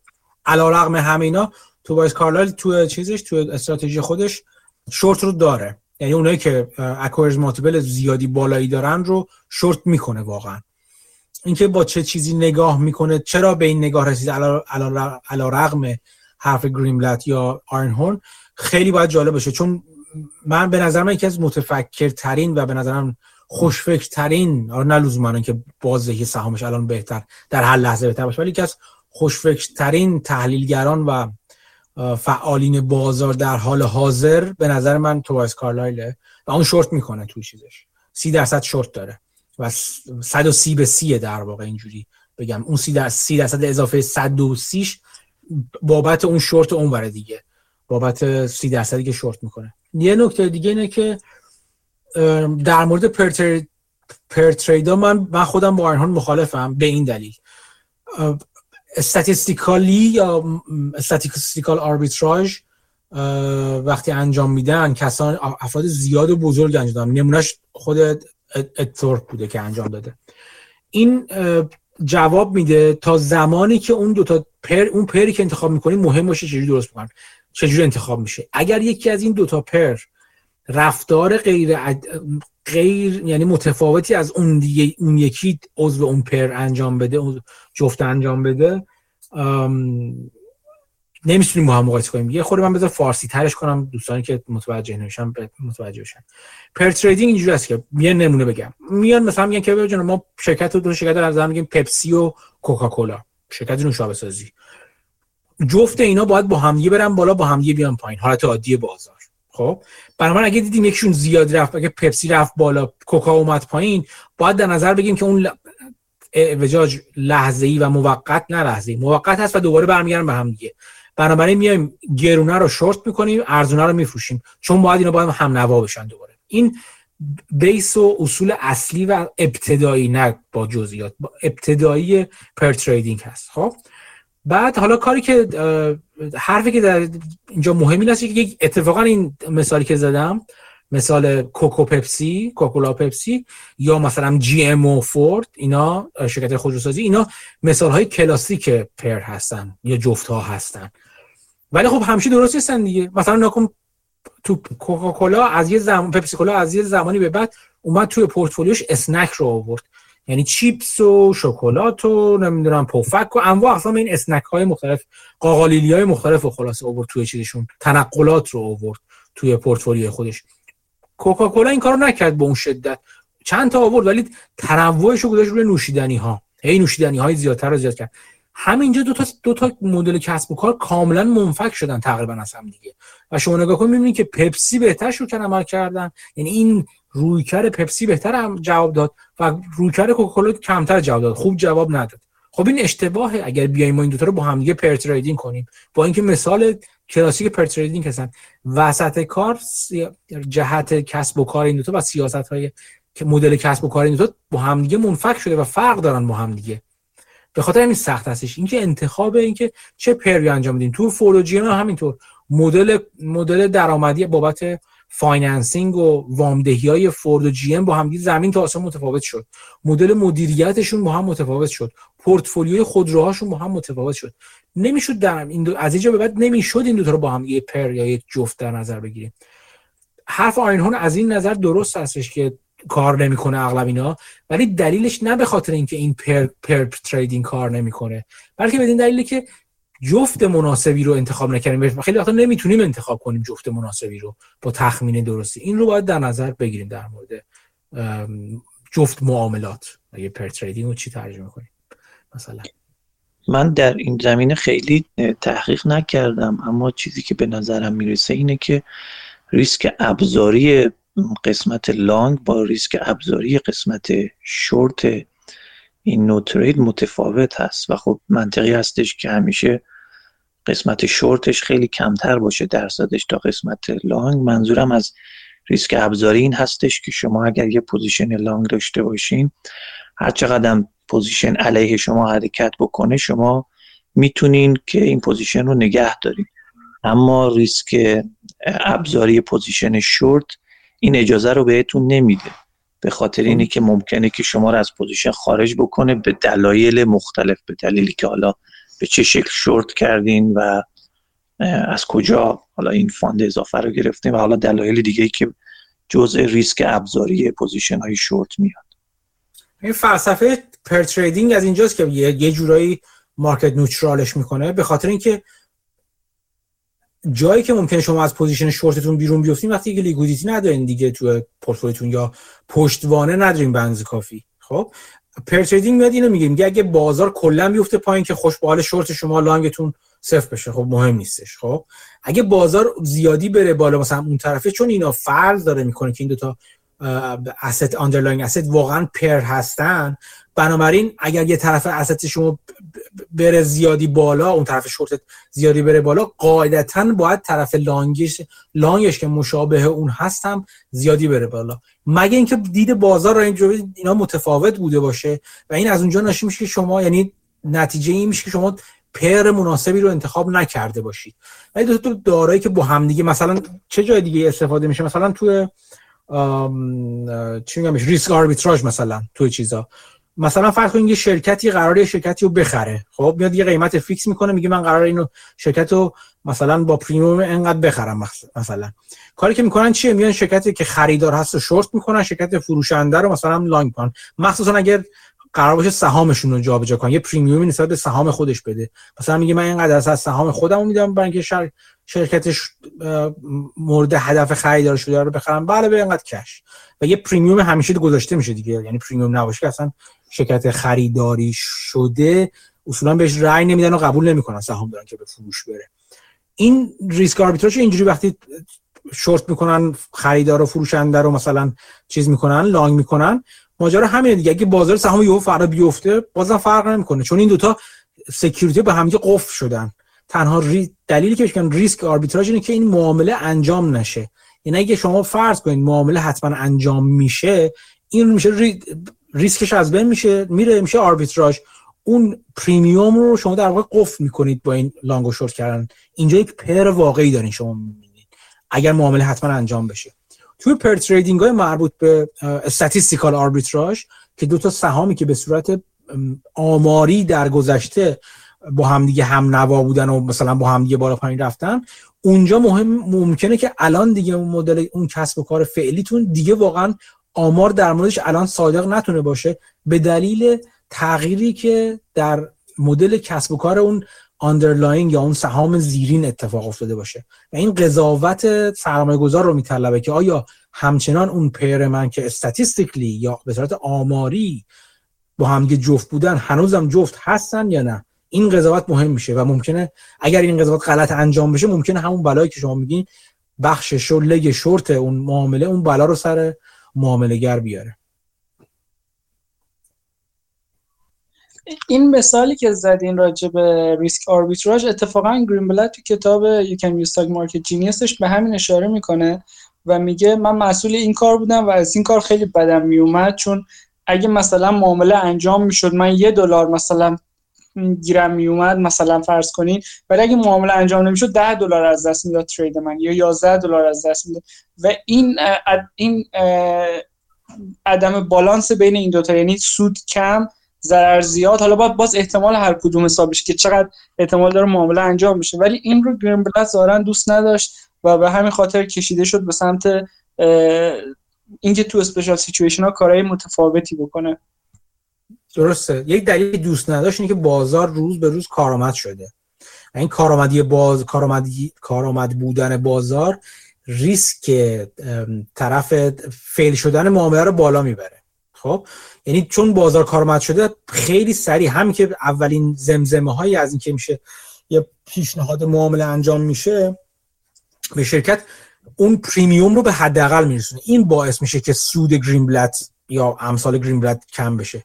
قبلا سالهای گذشته مثلا زمانی که بافت این کار رو انجام می‌داد بافت اگه زندگی ناشون بخونین انقدر ریسک آربیتراژ بامزه کرده که در مورد مثلا شکلات مثلا شرکت شکلات فروشی چیز چی میگم بهش؟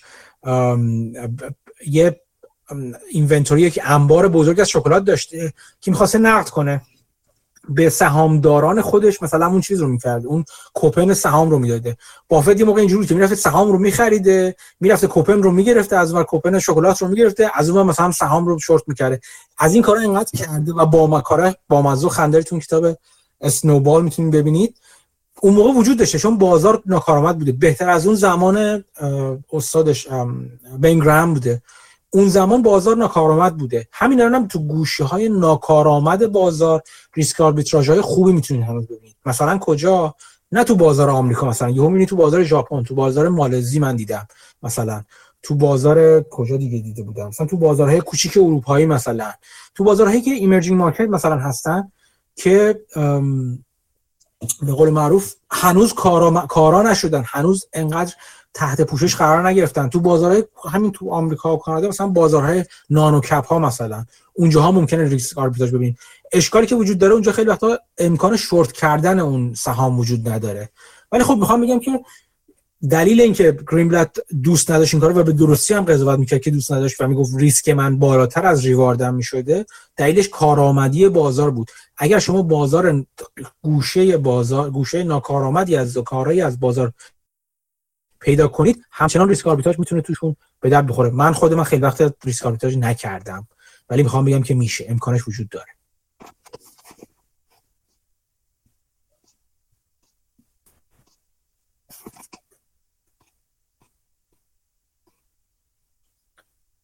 دیگه؟ فیلم Barbarians at هم دیدم بعد از خوندن کتابش disappointed شدم. یعنی فیلمش اصلا. بیانگر اون اتفاقاتی که تو کتاب بیان می‌کنه نیست. من کتابو نخوندم خودم متاسفانه فیلم اول دیدم بنابراین زندگی بهتری خواهم داشت. وقتی کتاب بخونم لذت بیشتری می‌برم. متاسفم. برد آره فیلم کلا فیلم خب نمی‌تونه همه جزئیات بگه. شما این کتاب 400 500 صفحه‌ای و یه فیلم دو ساعته خب نمی‌تونین عوض بکنید ولی خب به نظر اصلا فیلم اون حق مطلب رو راجع به خیلی از این اتفاقات ادا نمی‌کنه. و خب کسی علاقه مندو فکر به کارهای الیستر اسمان خیلی نزدیک میشه که همون لایاوت ها رو گذاشتن پرایوت اکویتی دیگه. یعنی همون کار رو می‌کنن.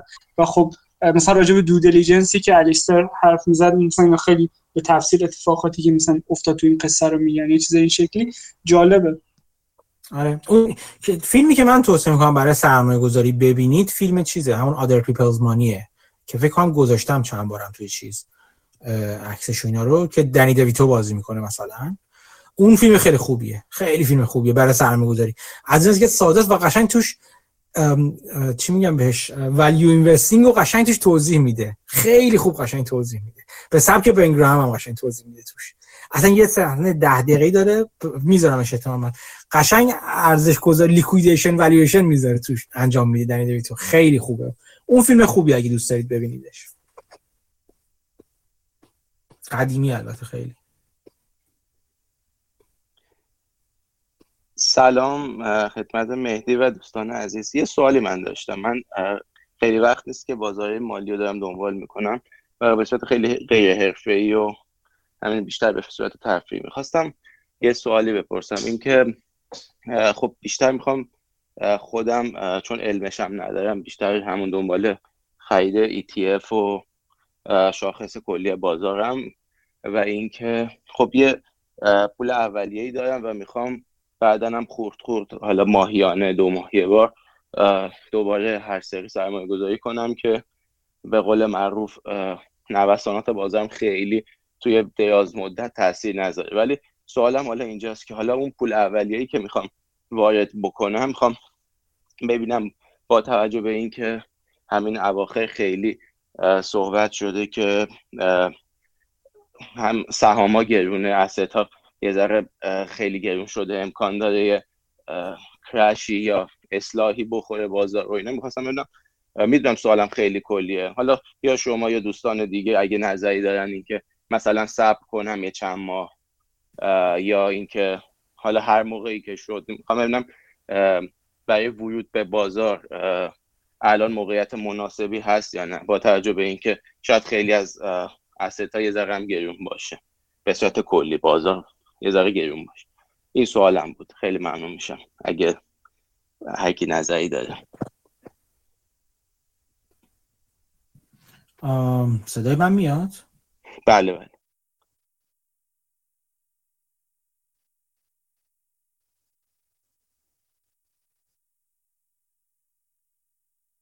صدای من میاد؟ الان من یه لحظه قطع شدم. بله, بله. خب من من سوال سوالو شنیدم کامل. من یه چیزی کوچیک بگم بعد اگر امیر هم دوست جواب بده. خود من نگاه من اینجوریه. به نظر من بازار رو نمیشه پیش بینی کرد چه اتفاقی میفته. کرش میشه اسلام میشه حتما میشه. کی میشه نمی‌دونم. من نمی‌دونم. اگه کسی دیگه می‌دونه خب خیلی هم خوش اگه کسی بگه می‌دونم من باور نمی‌کنم ولی اگه بدونه خب برای خودش خوبه. برای کسی که می‌خواد به همین سبک ETF ها و اینا وارد بشه من خودم به دوستانی که می‌خوان وارد بشن پورتفولیو هری براون و هری براون یا permanent portfolio رو اغلب پیشنهاد می‌کنم. می‌تونید search ش کنید به اسم هر همین هری براون پورتفولیو یا permanent portfolio هستش که خیلی هم ساده است با همین ETF کار می‌کنه و خورد خورد هم می‌تونید همینجوری که میرین جلو اضافه کنید بهش. سالی یه بارم مثلا rebalance ش کنید برید جلو. چجوری از این پورتفولیو؟ خیلی ساده است. میاد میگه یه پورتفولیو سهام سرمایه‌تون چهار قسمت کنید.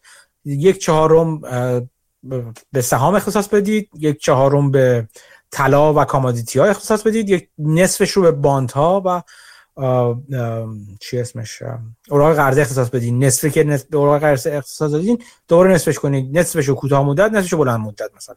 این پورتفولیو هر براون هستش. برای همه هم ETF وجود داره. یعنی مثلا میاد میگه که مثلا برای چیزم برای سهامم VTI رو انتخاب می‌کنم مثلا. یا بعضی ممکن میگن تو آمریکا می‌خوام متمرکز بشم وو رو انتخاب می‌کنه مثلا. یا چیز دیگه. تو طلا GLD رو انتخاب می‌کنن یا مثلا میگن DBB DBA هر کدوم می‌تونین پورت بسته به نگاهتون چیزهای مخت... ETF های مختلف می‌تونین نگاه کنین همینطور برای بانت ها مثلا TLT رو انتخاب می‌کنن برای کوتاه مدت اون یکی رو انتخاب می‌کنن. اینو جستجو کنید تو اینترنت می‌تونید ببینید. به نظر من کسی که تیش, تیش تخصصی نداره و فقط می‌خواد شروع کنه آروم آروم در طول سالیان دراز برای خودش سرمایه گذاری کنه پرمننت پورتفولیو روش بسیار خوبیه. وقتی هم لازم بذاره سال یه بار فقط ریبالانس می‌کنه. یعنی انتهای سال مثلا نگاه می‌کنه کدوم قسمت از اینا از یک چهارم بیشتر شده. کمترش می‌کنه اونجایی که یک چهارم هم کمتر شده از اون قسمتی که فروختش از اون بیشتر شده ها اضافه می‌کنه. نسبت رو ثابت نگه میداره. حالا جوری شما خودتون می‌تونید هر جور دلتون می‌خواد اینو به قول معروف چیزشو ریش و قیچیشو دست خودتون بگیرید عوض کنید.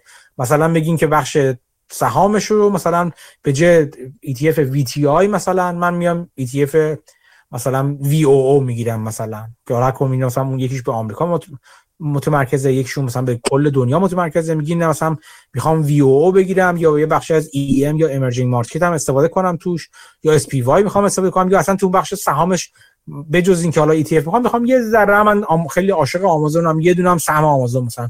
یه مثلا 10 درصدش هم سهام آمازون 10 درصد از اون 25 درصد سهام آمازون می‌خرم. یعنی می‌خوام بگم اینکه چجوری طعم بدین به هر کدوم از این یک به هر کدوم از این یک چهارم ها دیگه با خودتونه. بخش commodity و طلا همینطور میگه. من فقط طلا GLD می‌خرم. خداحافظ شما میگی نه. من GLD می‌خرم نمی‌دونم SLV می‌خرم یا مثلا DBB یا DBA می‌خرم. اینا ETF های مختلفن. تعم دادنش به هر کدوم از این بخش ها و هر کدوم از این allocation ها با خودتون هست. اینجوری یک range متفاوتی از انواع اقسام دارایی ها دارید خوبی معروفی این permanent portfolio یکی از معروفیت هاش volatility پایین ترش هست نسبت به فقط بازار سهام. درست چیز کمتری داره مثلا بازدهی کمتری داشته ولی volatility های پایینتر یا تلاطم پایینتری هم داشته و بعد نیست روش خوبی هستش. یه سری mutual fund هم هستن که mutual fund کم هزینه هستن که مثلا می‌دونم Fidelity داره Fidelity داره فکر Vanguard هم داره.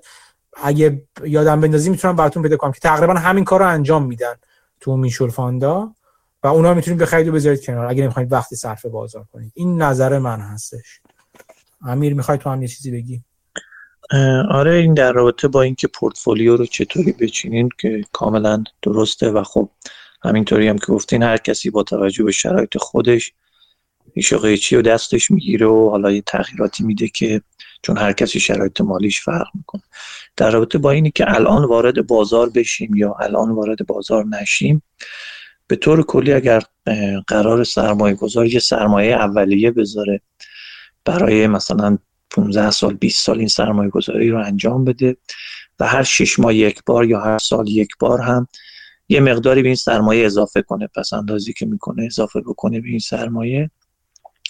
بدترین کار ممکن اینه که کنار بشین یعنی شما هیچ وقت این سرمایه گذار منطقی نیستش که بخواد بازار رو تایم بکنه که بگه الان میریزه من بشینم کنار که وقتی افتاد بخرم یا نه ممکنه بره بالا الان بخرم.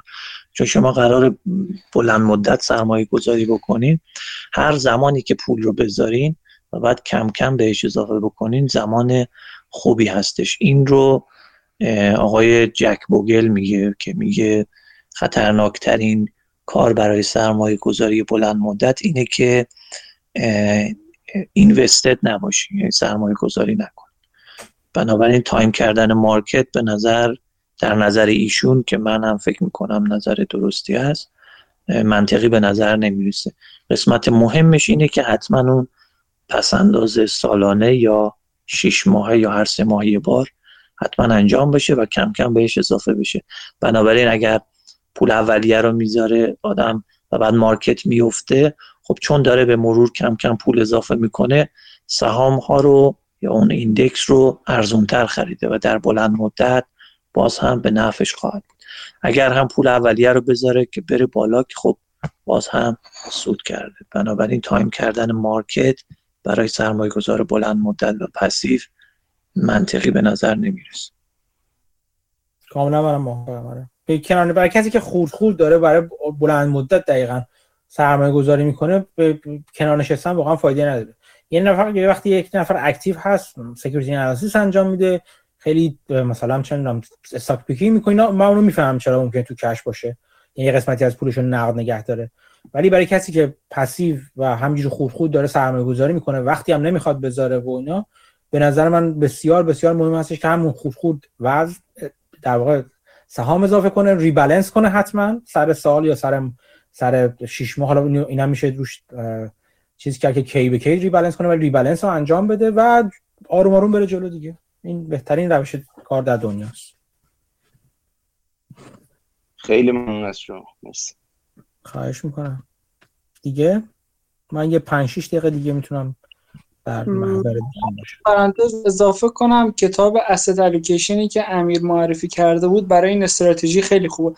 درک خوبی به آدم میده انتظارات منطقی هم به آدم میده که اشتباهاتی که ممکنه رخ بده رو جلوگیری می‌کنه. چون از اول انتظارات و حالتهای مختلف رو میگه و اون با ذهنیت درست آدم وارد این استراتژی میشه. دقیقا. موافقم. کتاب های جک بوگل خیلی خوبه. حرف های جک بوگل اصلا برای همچین کاری خیلی برای همچین فردی بسیار بسیار مناسب هست که من می‌تونم بگم 90 درصد همه ما بلکه هم بیشتر 99 درصد همه ما رو قاعدتا باید شامل بشه. یک کتاب دیگه هم گذاشته بودین به اسم The Intelligent Fanatics اگه اشتباه نکنم. اونو خوندین؟ نظرتون راجع اون چیه؟ خوبه. نظرم خوبه. چی چی بگم نظرش من کامل نخوندم. من بعضی از فصلهای بعضیشونو یکی یکی دو تا از کتاباشو خوندم. هنوز فرصت نکردم بشینم بخونم. اون برای برای کسی که مخصوصا توی سهام سمال کپ و نانو کپ می‌خواد سرمایه گذاری کنه و سرمایه گذاری متمرکز می‌خواد بکنه بسیار مهمه. شناختن خصوصیات مدیرانه که در واقع خیلی چجوری بگم بشه در هم فنتیک بهترین چیزشه. خیلی با تعصب خاصی اون سهام اون مشکتشون رو مدیریت می‌کنن بسیار مهم هستش. یه بار من گفته بودم یکی از مهمترین خصوصیات سرمایه گذاری اصولا شناختن الگوها یا pattern recognition هست. ولی نه به اون معنی که chartist ها ازش حرف می‌زنن که الگوهای توی نمودارها رو بشناسیم بلکه نمودار الگوهای رفتاری آدم ها رو شناختن هست. به نظر من کتاب های مثل Intelligent Fanatics خیلی خوب می‌تونن. یا اصولا هر چیز دیگه هر کتاب زندگی نامه و ماجراهای کسب و کار دیگه خیلی خوب می‌تونن. به مرور زمان این الگوها رو تو ذهن ما جا بندازن که چه جور رفتاری نشون از چه جور آدمی میده و چه جور انتظاراتی رو می‌تونیم از چون این مدیری داشته باشیم. من خیلی میپسندم اینجور کتابا رو. حالا من یه عکس گذاشتم خلاصه یه کتاب اولشه که مثلا مدیرایی که میگه با یه سری ویژگی که براشون پیدا کرد من این کتاب خوندم خیلی کتاب خوبی بود خیلی پیشنهاد خوبی بود. بیشتر بیشتر درک می‌کنم چرا بافت تو جلساتش و تو صحبتاش اینقدر راجع به management و مدیریت حرف می‌زنه و این کتاب خیلی خوبی که آدم درک کنه که اصلا اهمیت اون صحبت های بافت و مانگر چیه. دقیقا. خیلی مهمه. مخصوصا این چی که چیزی که میگم ایان کسل که از نویسنده های این کتاب و حتی اون یکی که نویسندش که اسمش هم رفته شان ایدینگ بود سیدینگ بود چی بود؟ اسمش هم میسالم اون ایان کسالی که من می‌شناسم خیلی وقت چندین سال می‌شناسم و دنبالش می‌کنم آدم بسیار متمرکزیه. یعنی قسمت میره تو سهام شرکت های کوچیک رو پیدا می‌کنه اسمال کپ های واقعا کوچیک رو پیدا می‌کنه و خیلی متمرکزم روشون سرمایه گذاری می‌کنم. یهو 30 درصد پورتفولیوش توی یه سهمه خب؟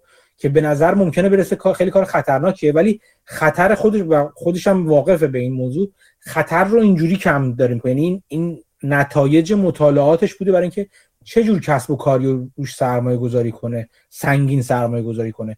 کسب و کاری که بدون چه جور آدمی داره مدیریتش می‌کنه. و دقیقا حرف درستی از این نظر مخصوصا برای کسی که می‌خواد متمرکز بشه یا خودش هستن که برای کسی از ماها که می‌خوایم خودمون کسب و کار را بندازیم برای خودمون اینا همش الگوهای رفتاری رو نشون میده که می‌تونید از توش مدیر موفق و یک کسب و کار موفق بیرون بیاد بکشه و خیلی خیلی مهم هستن. کی می‌خوای بیای تعریف کنی؟ حالا مسعود این کتاب خیلی تعریف کردنی نیستی که یه سری قصه یه سری آدم الان اسمشون هست تو این عکسه مثلا پترسون سیمون مارکس سول پرایس و غیره که انتخاب کن که خودت خوشت میاد. یه جلسه بیا راجع اون یه نفر اون یه فصل رو برای ما تعریف کن چه جوری بوده ماجرا. سول پرایس یکی از آدمای خیلی جالبشه که از توش کاسکوی الان به نوعی در اومده. اون خیلی آدم جالبه که مثلا retail داره و مدلی که داره این membership club مثلا یه پولی میدن میان عضو میشن و سعی میکن جنسا رو ارزون بفروشه به ملت و اون مدلش ظاهرا خیلی sustainable بوده و تو چندین کمپانی پیاده سازی شده و هر کی این مدل رو پیاده سازی کرده به شدت موفق بوده و به شدت برای shareholder اش پول در آورده و اگه اگه می‌خوای یه, یکی از این گفتگوام یه چند دقیقه یه ساعتی راجع به ماجراش برای ما صحبت کن. حالا یه ساعت شاید بشه راجع چند نفرش حرف زد چون فصلاش کوتاه مثلا آره من یه دید کلی بدی تو بازار. چه چه ایده های خودت به عنوان نفر که این کتاب خوندی چه ایده هایی برای جالب بوده اینا. ممکن برای کسی دیگه چیز دیگه جالب باشه ولی من دوست دارم که از یه شروع کنیم این کتابایی که می‌خونیم و بیایم با بقیه هم به اشتراک بذاریم. آره من می‌تونم مثلا راجع به هر کدوم مثلا یه خلاصه بگم که مثلا چه شرکتی بوده چه استراتژی داشته. و چه نتایجی رسیده. مثلا به جای که مثلا یک سال راجع یه نفر حرف بزنم مثلا هر دقیقه بپرم روی یکی دیگه. چون فصلاش یکم انگار از هم جداست ولی ویژگی هایی که پیدا می‌کنه برای این مدیر موفق یکیه که همش تو این جدوله دوباره خلاصه شده. خیلی همین کار می‌کنم. حالا بعد از پس بعد از مهدی چون مهدی قراره این هفته هفته بعدی کیوان قرار حرف بزنه هفته بعدش مهدی بعدش تو بیا پس. باشه عالی. فرصت میشه اون دومیش هم بخونم. چون آره، یه, یه آره. version شما گفتید فکر سه تاست من حالا search می‌کردم دو تاش پیدا کردم حداقل.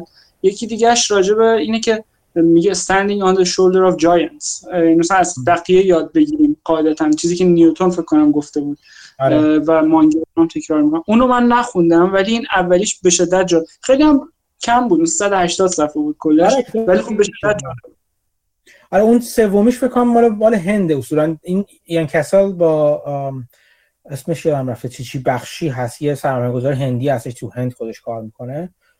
یه ولی اینوستوره با اونا خودشون با هم یه تو هند راجب هند. چون هند خیلی خواستگاه کلی استارتاپ هستش. هم بخواد یه دلیلش به خاطر بزرگ بودن و پر جمعیت بودن ش- کشور هستش. راجب هندی ها حرف می‌زنه. من اونو نخوندم اصلا و اونم باید جالب باشه احتمالاً. نگاه کردن به اون هم. اون فکر کنم کتاب سومش هستش. ولی خب خوبه. پس تا به هفته بعدش این دوتا رو بخون بیا دوتای اول رو برام تعریف کن. باشه. این جالب بود. این اسمی که گفتین فوروارد کتاب دومش رو این آدم نوشته. همین که گفتین آره آره آره, آره. این خیلی. این چند یکی تا فکر یه سایت خوب داره یه چند تا اه، سخنرانی تو یوتیوب داره فکر می‌کنم. اونی که اولین سخنرانی جدیش تو گوگل بوده خیلی افتضاح اون سخ... اصلا قشنگ معلومه هول کرد و این اولین بار اومده با گوگل. یعنی پا جای پای بزرگایی گذاشته که مثلا میان با گوگل در این تون اینوستر تاکش حرف می‌زنن. خیلی جالب در نیومده. ولی خودش خیلی آدم باسواد و جالبیه. اونم آدم جالبیه. بخشی آدم جالبیه. خیلی هم عالی. دیگه اگر دوستان حرفی ندارن کم کم ما گفتگو رو ببندیم. سلام. سلام. سلام میاد؟ صدا میاد کیوان بگو. میگم در مورد همین ارزش گذاری اینا صحبت می‌کنم خواستم وزندهی که میدین چطوریه؟ مثلا با توجه به چیزی که بازار می‌خواد یا با توجه به مثلا چیزایی که خوندین از داموداران یا هر کی؟ وعدهی چی؟ چون مثلا هر روش چه وعدهی میدم؟ آره هر روش. مثلا پی بی ای مثلا چقدر وزن میدین یا مثلا D نه DM اونجوری یا نه من اونجوری و- اونجوری وزن نمیدم من بهش. گفتم گفتم مثلا میام با relative relative valuation یه جور می‌ذارم. حالا با اینکه تو خود اون relative valuation رو با یه دونه با یه compare با یه comp اغلب مقایسه می‌کنم. اینجوری نیست که برم هم P به E هم P به S اینا رو با هم در نظر بگیرم. اون multiple. مناسب رو پیدا می‌کنم و اون ارزش گذار بر اون مبنا انجام میدم. چیزی که وزن میدم گفتم وزندهی وزندهی من به روش نسبی هست و وزندهی من به روش intrinsic value base هست DCF هست. نه می‌دونم این توی مثلا گزارش های ارزش گذاری حالا از خود چیز میاد بورس اوراق بهادار ایران میاد اینا هر شرکت هایی که مثلا IPO میشه ارزش گذاریشو می‌ذارن و تهش یا آخر آخرش که مثلا ارزش ارزش گذاری مثلا می‌کنن بر برای مثلا این لحظه میان دی دی ام و اف سی اف رو با چیز می‌ذارن P بر می‌ذارن. بعد ستاش مثلا در کدوم سه تا عدد به دست میاد بعد مثلا یکیش سی درصد 40 درصد و یه سی درصد دیگه مثلا ارزش بعد میانگین می‌گیره ارزش نه. ضریب می‌زنه ارزش رو به دست میاره. بعد یه چیز سوال اینه. آخه مثلا یه شرکتی میاد مثلا این شرکت 89 درصد سودش رو تقسیم. بعد این خب 30 درصدش رو دادن به اف بعد دی ام باید بهتر اینجا معیار بهتری تا بخوای چیز کنی. ولی همه میان دی ام 30 درصد میدن به مثلا پیوری 40 درصد میدن. مارکت پیوری بهتر قبول داره. یعنی اگه جابجا کنیم بعضی موقع این فاصله مثلا 20 درصدی یا مثلا بین ارزش مثلا که به دست میاد اون وزنه مثلا متفاوت به دست میاد. لازم به بازار بیشتر اهمیت بدیم که بازار چطور فکر می‌کنه یا نه؟ دقیق درستش چیه؟ دقیق درستی وجود نداره قضاوت شماست. اگه تو فکر این شرکت شرکت دیویدند ده به عنوان شرکت دیویدند ده باید بررسیش کنی.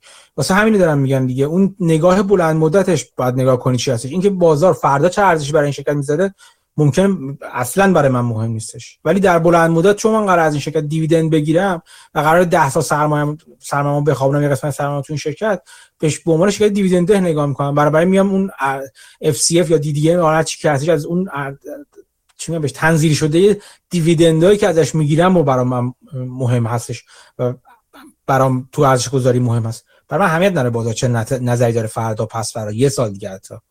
تو بلند مدت مهمه. اگر فرض کنم که بازار سر عقل میاد بالاخره چون بازار همیشه هیجان زده میشه در مورد یه چیزی. بعدم یه چیز دیگه هم که بگم اینکه هم برای همه شرکت ها P به E رو به نظر بگیرم کار مسخره است به همون دلیل گفتم دیگه. P به E در مورد بعضی از کسب و کارها و مقایسهشون کار می‌کنه در مورد بعضیشون کار نمی‌کنه. در مورد بعضی دیگه ممکنه P به S کار کنه. برای بعضی دیگه ممکنه EV به EBIT کار کنه. و هر کس بسته به نوع مدل کسب و کار اون multiple مناسب باید براش انتخاب بشه. جدا از اینکه اون مقا... شرکت های مقایسه شونده باهاش باید مناسب باشن. یه چیز دیگه از که من نگاه می‌کنم که اغلب سعی می‌کنم بدبینانه نگاه کنم. هر کدوم قیمت range قیمت پایین تری داره بیشتر به اون اهمیت بدم. اغلب. نه به اون که عدد خوش. ببین این مهمه تو ارزش گذاری والویشن وقتی انجام میدیم ما نمی والویشن نمی‌کنیم که خودمون رو توجیه کنیم. والویشن می‌کنیم که بفهمیم واقعا کجا نشستیم. کسی که تو بازار اغلب می‌خوان بیا سهم چیز کنن اغلب دارن میگن خب ما این سهمو می‌خرم حالا بیایم توجیهش کنیم. بسم الله. انقدر عددا رو انگولک می‌کنم. با شرکت های در نامناسب هم با هم مقایسهشون می‌کنم که بالاخره توجیه کنم چرا این سهام سهامش قیمتش باید انقدر باشه. و این روش درستی نیست.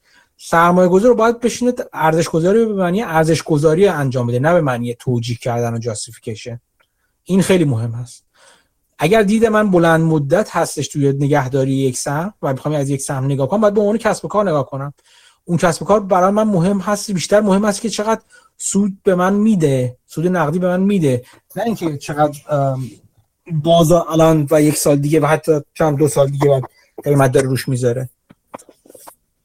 اینکه چه وزنی به هر کدوم بدم بسته به قضاوت شماست. توی ایران گفتم این سازمان بورس همیشه آی پی آر رو ارزش بنده همشون هم روش رو میرن. همشون هم دقیقا همین حرکت حالا میرن به چیزه. و نمیگم اشتباه می‌کنم. اینجوری بگم. روششون اینه دیگه. چی بگم؟ بالاخره یه چیز یه مطالعه که برای خودت بد نیستش احتمالاً نگاه کنی. آی پی که انجام میده رو بعد دو سال سه سال نگاه کنی ببینی کجا نشستن. با کدومی که از اون رنج قیمتیات نزدیکترن؟ که امروز مثلا بررسی کردم دقیقا به همون رنج پارسال رسیده به ارزش دقیقا به پی بری پارسال یعنی اون تخمینی که زدن به همون رسیده و همینجا رنج می‌زنه. ولی یا داشتم یه چیزی می‌گفتم ولی یه فراموش کردم چی بود از ذهنم برام حیب نداره حالا ذهنت برمیگرده نگران نباش که خب ما از زمانی هم که گفته بودم یه 7 دقیقه گذشتیم. خیلی خیلی ممنونم. مثل همیشه من خیلی لذت بردم از هم کلامی با دوستان عزیز. امیدوارم که این بحث ها رو هفته هایی دیگه هم داشته باشیم. هفته دیگه همین آقای کیوانی که الان صداش رو شنیدیم قراره برای ما در مورد صنعت روی صحبت کنه. و خب، هفته, هفته بعدترش هم قرار مهدی راجع به انرژی های تجدید پذیر فکر می‌کنم بادی و آفشور قرار صحبت کنه اگه اشتباه نکنم. کیوان صحبت نگهدار برای یه وقت دیگه. من الان بودم برم. خیلی ممنون از همه دوستان. مراقب خودتون باشین. چیزای جدیدی که یاد می‌گیرین رو به بقیه هم یاد بدین. قربان شما خدافظ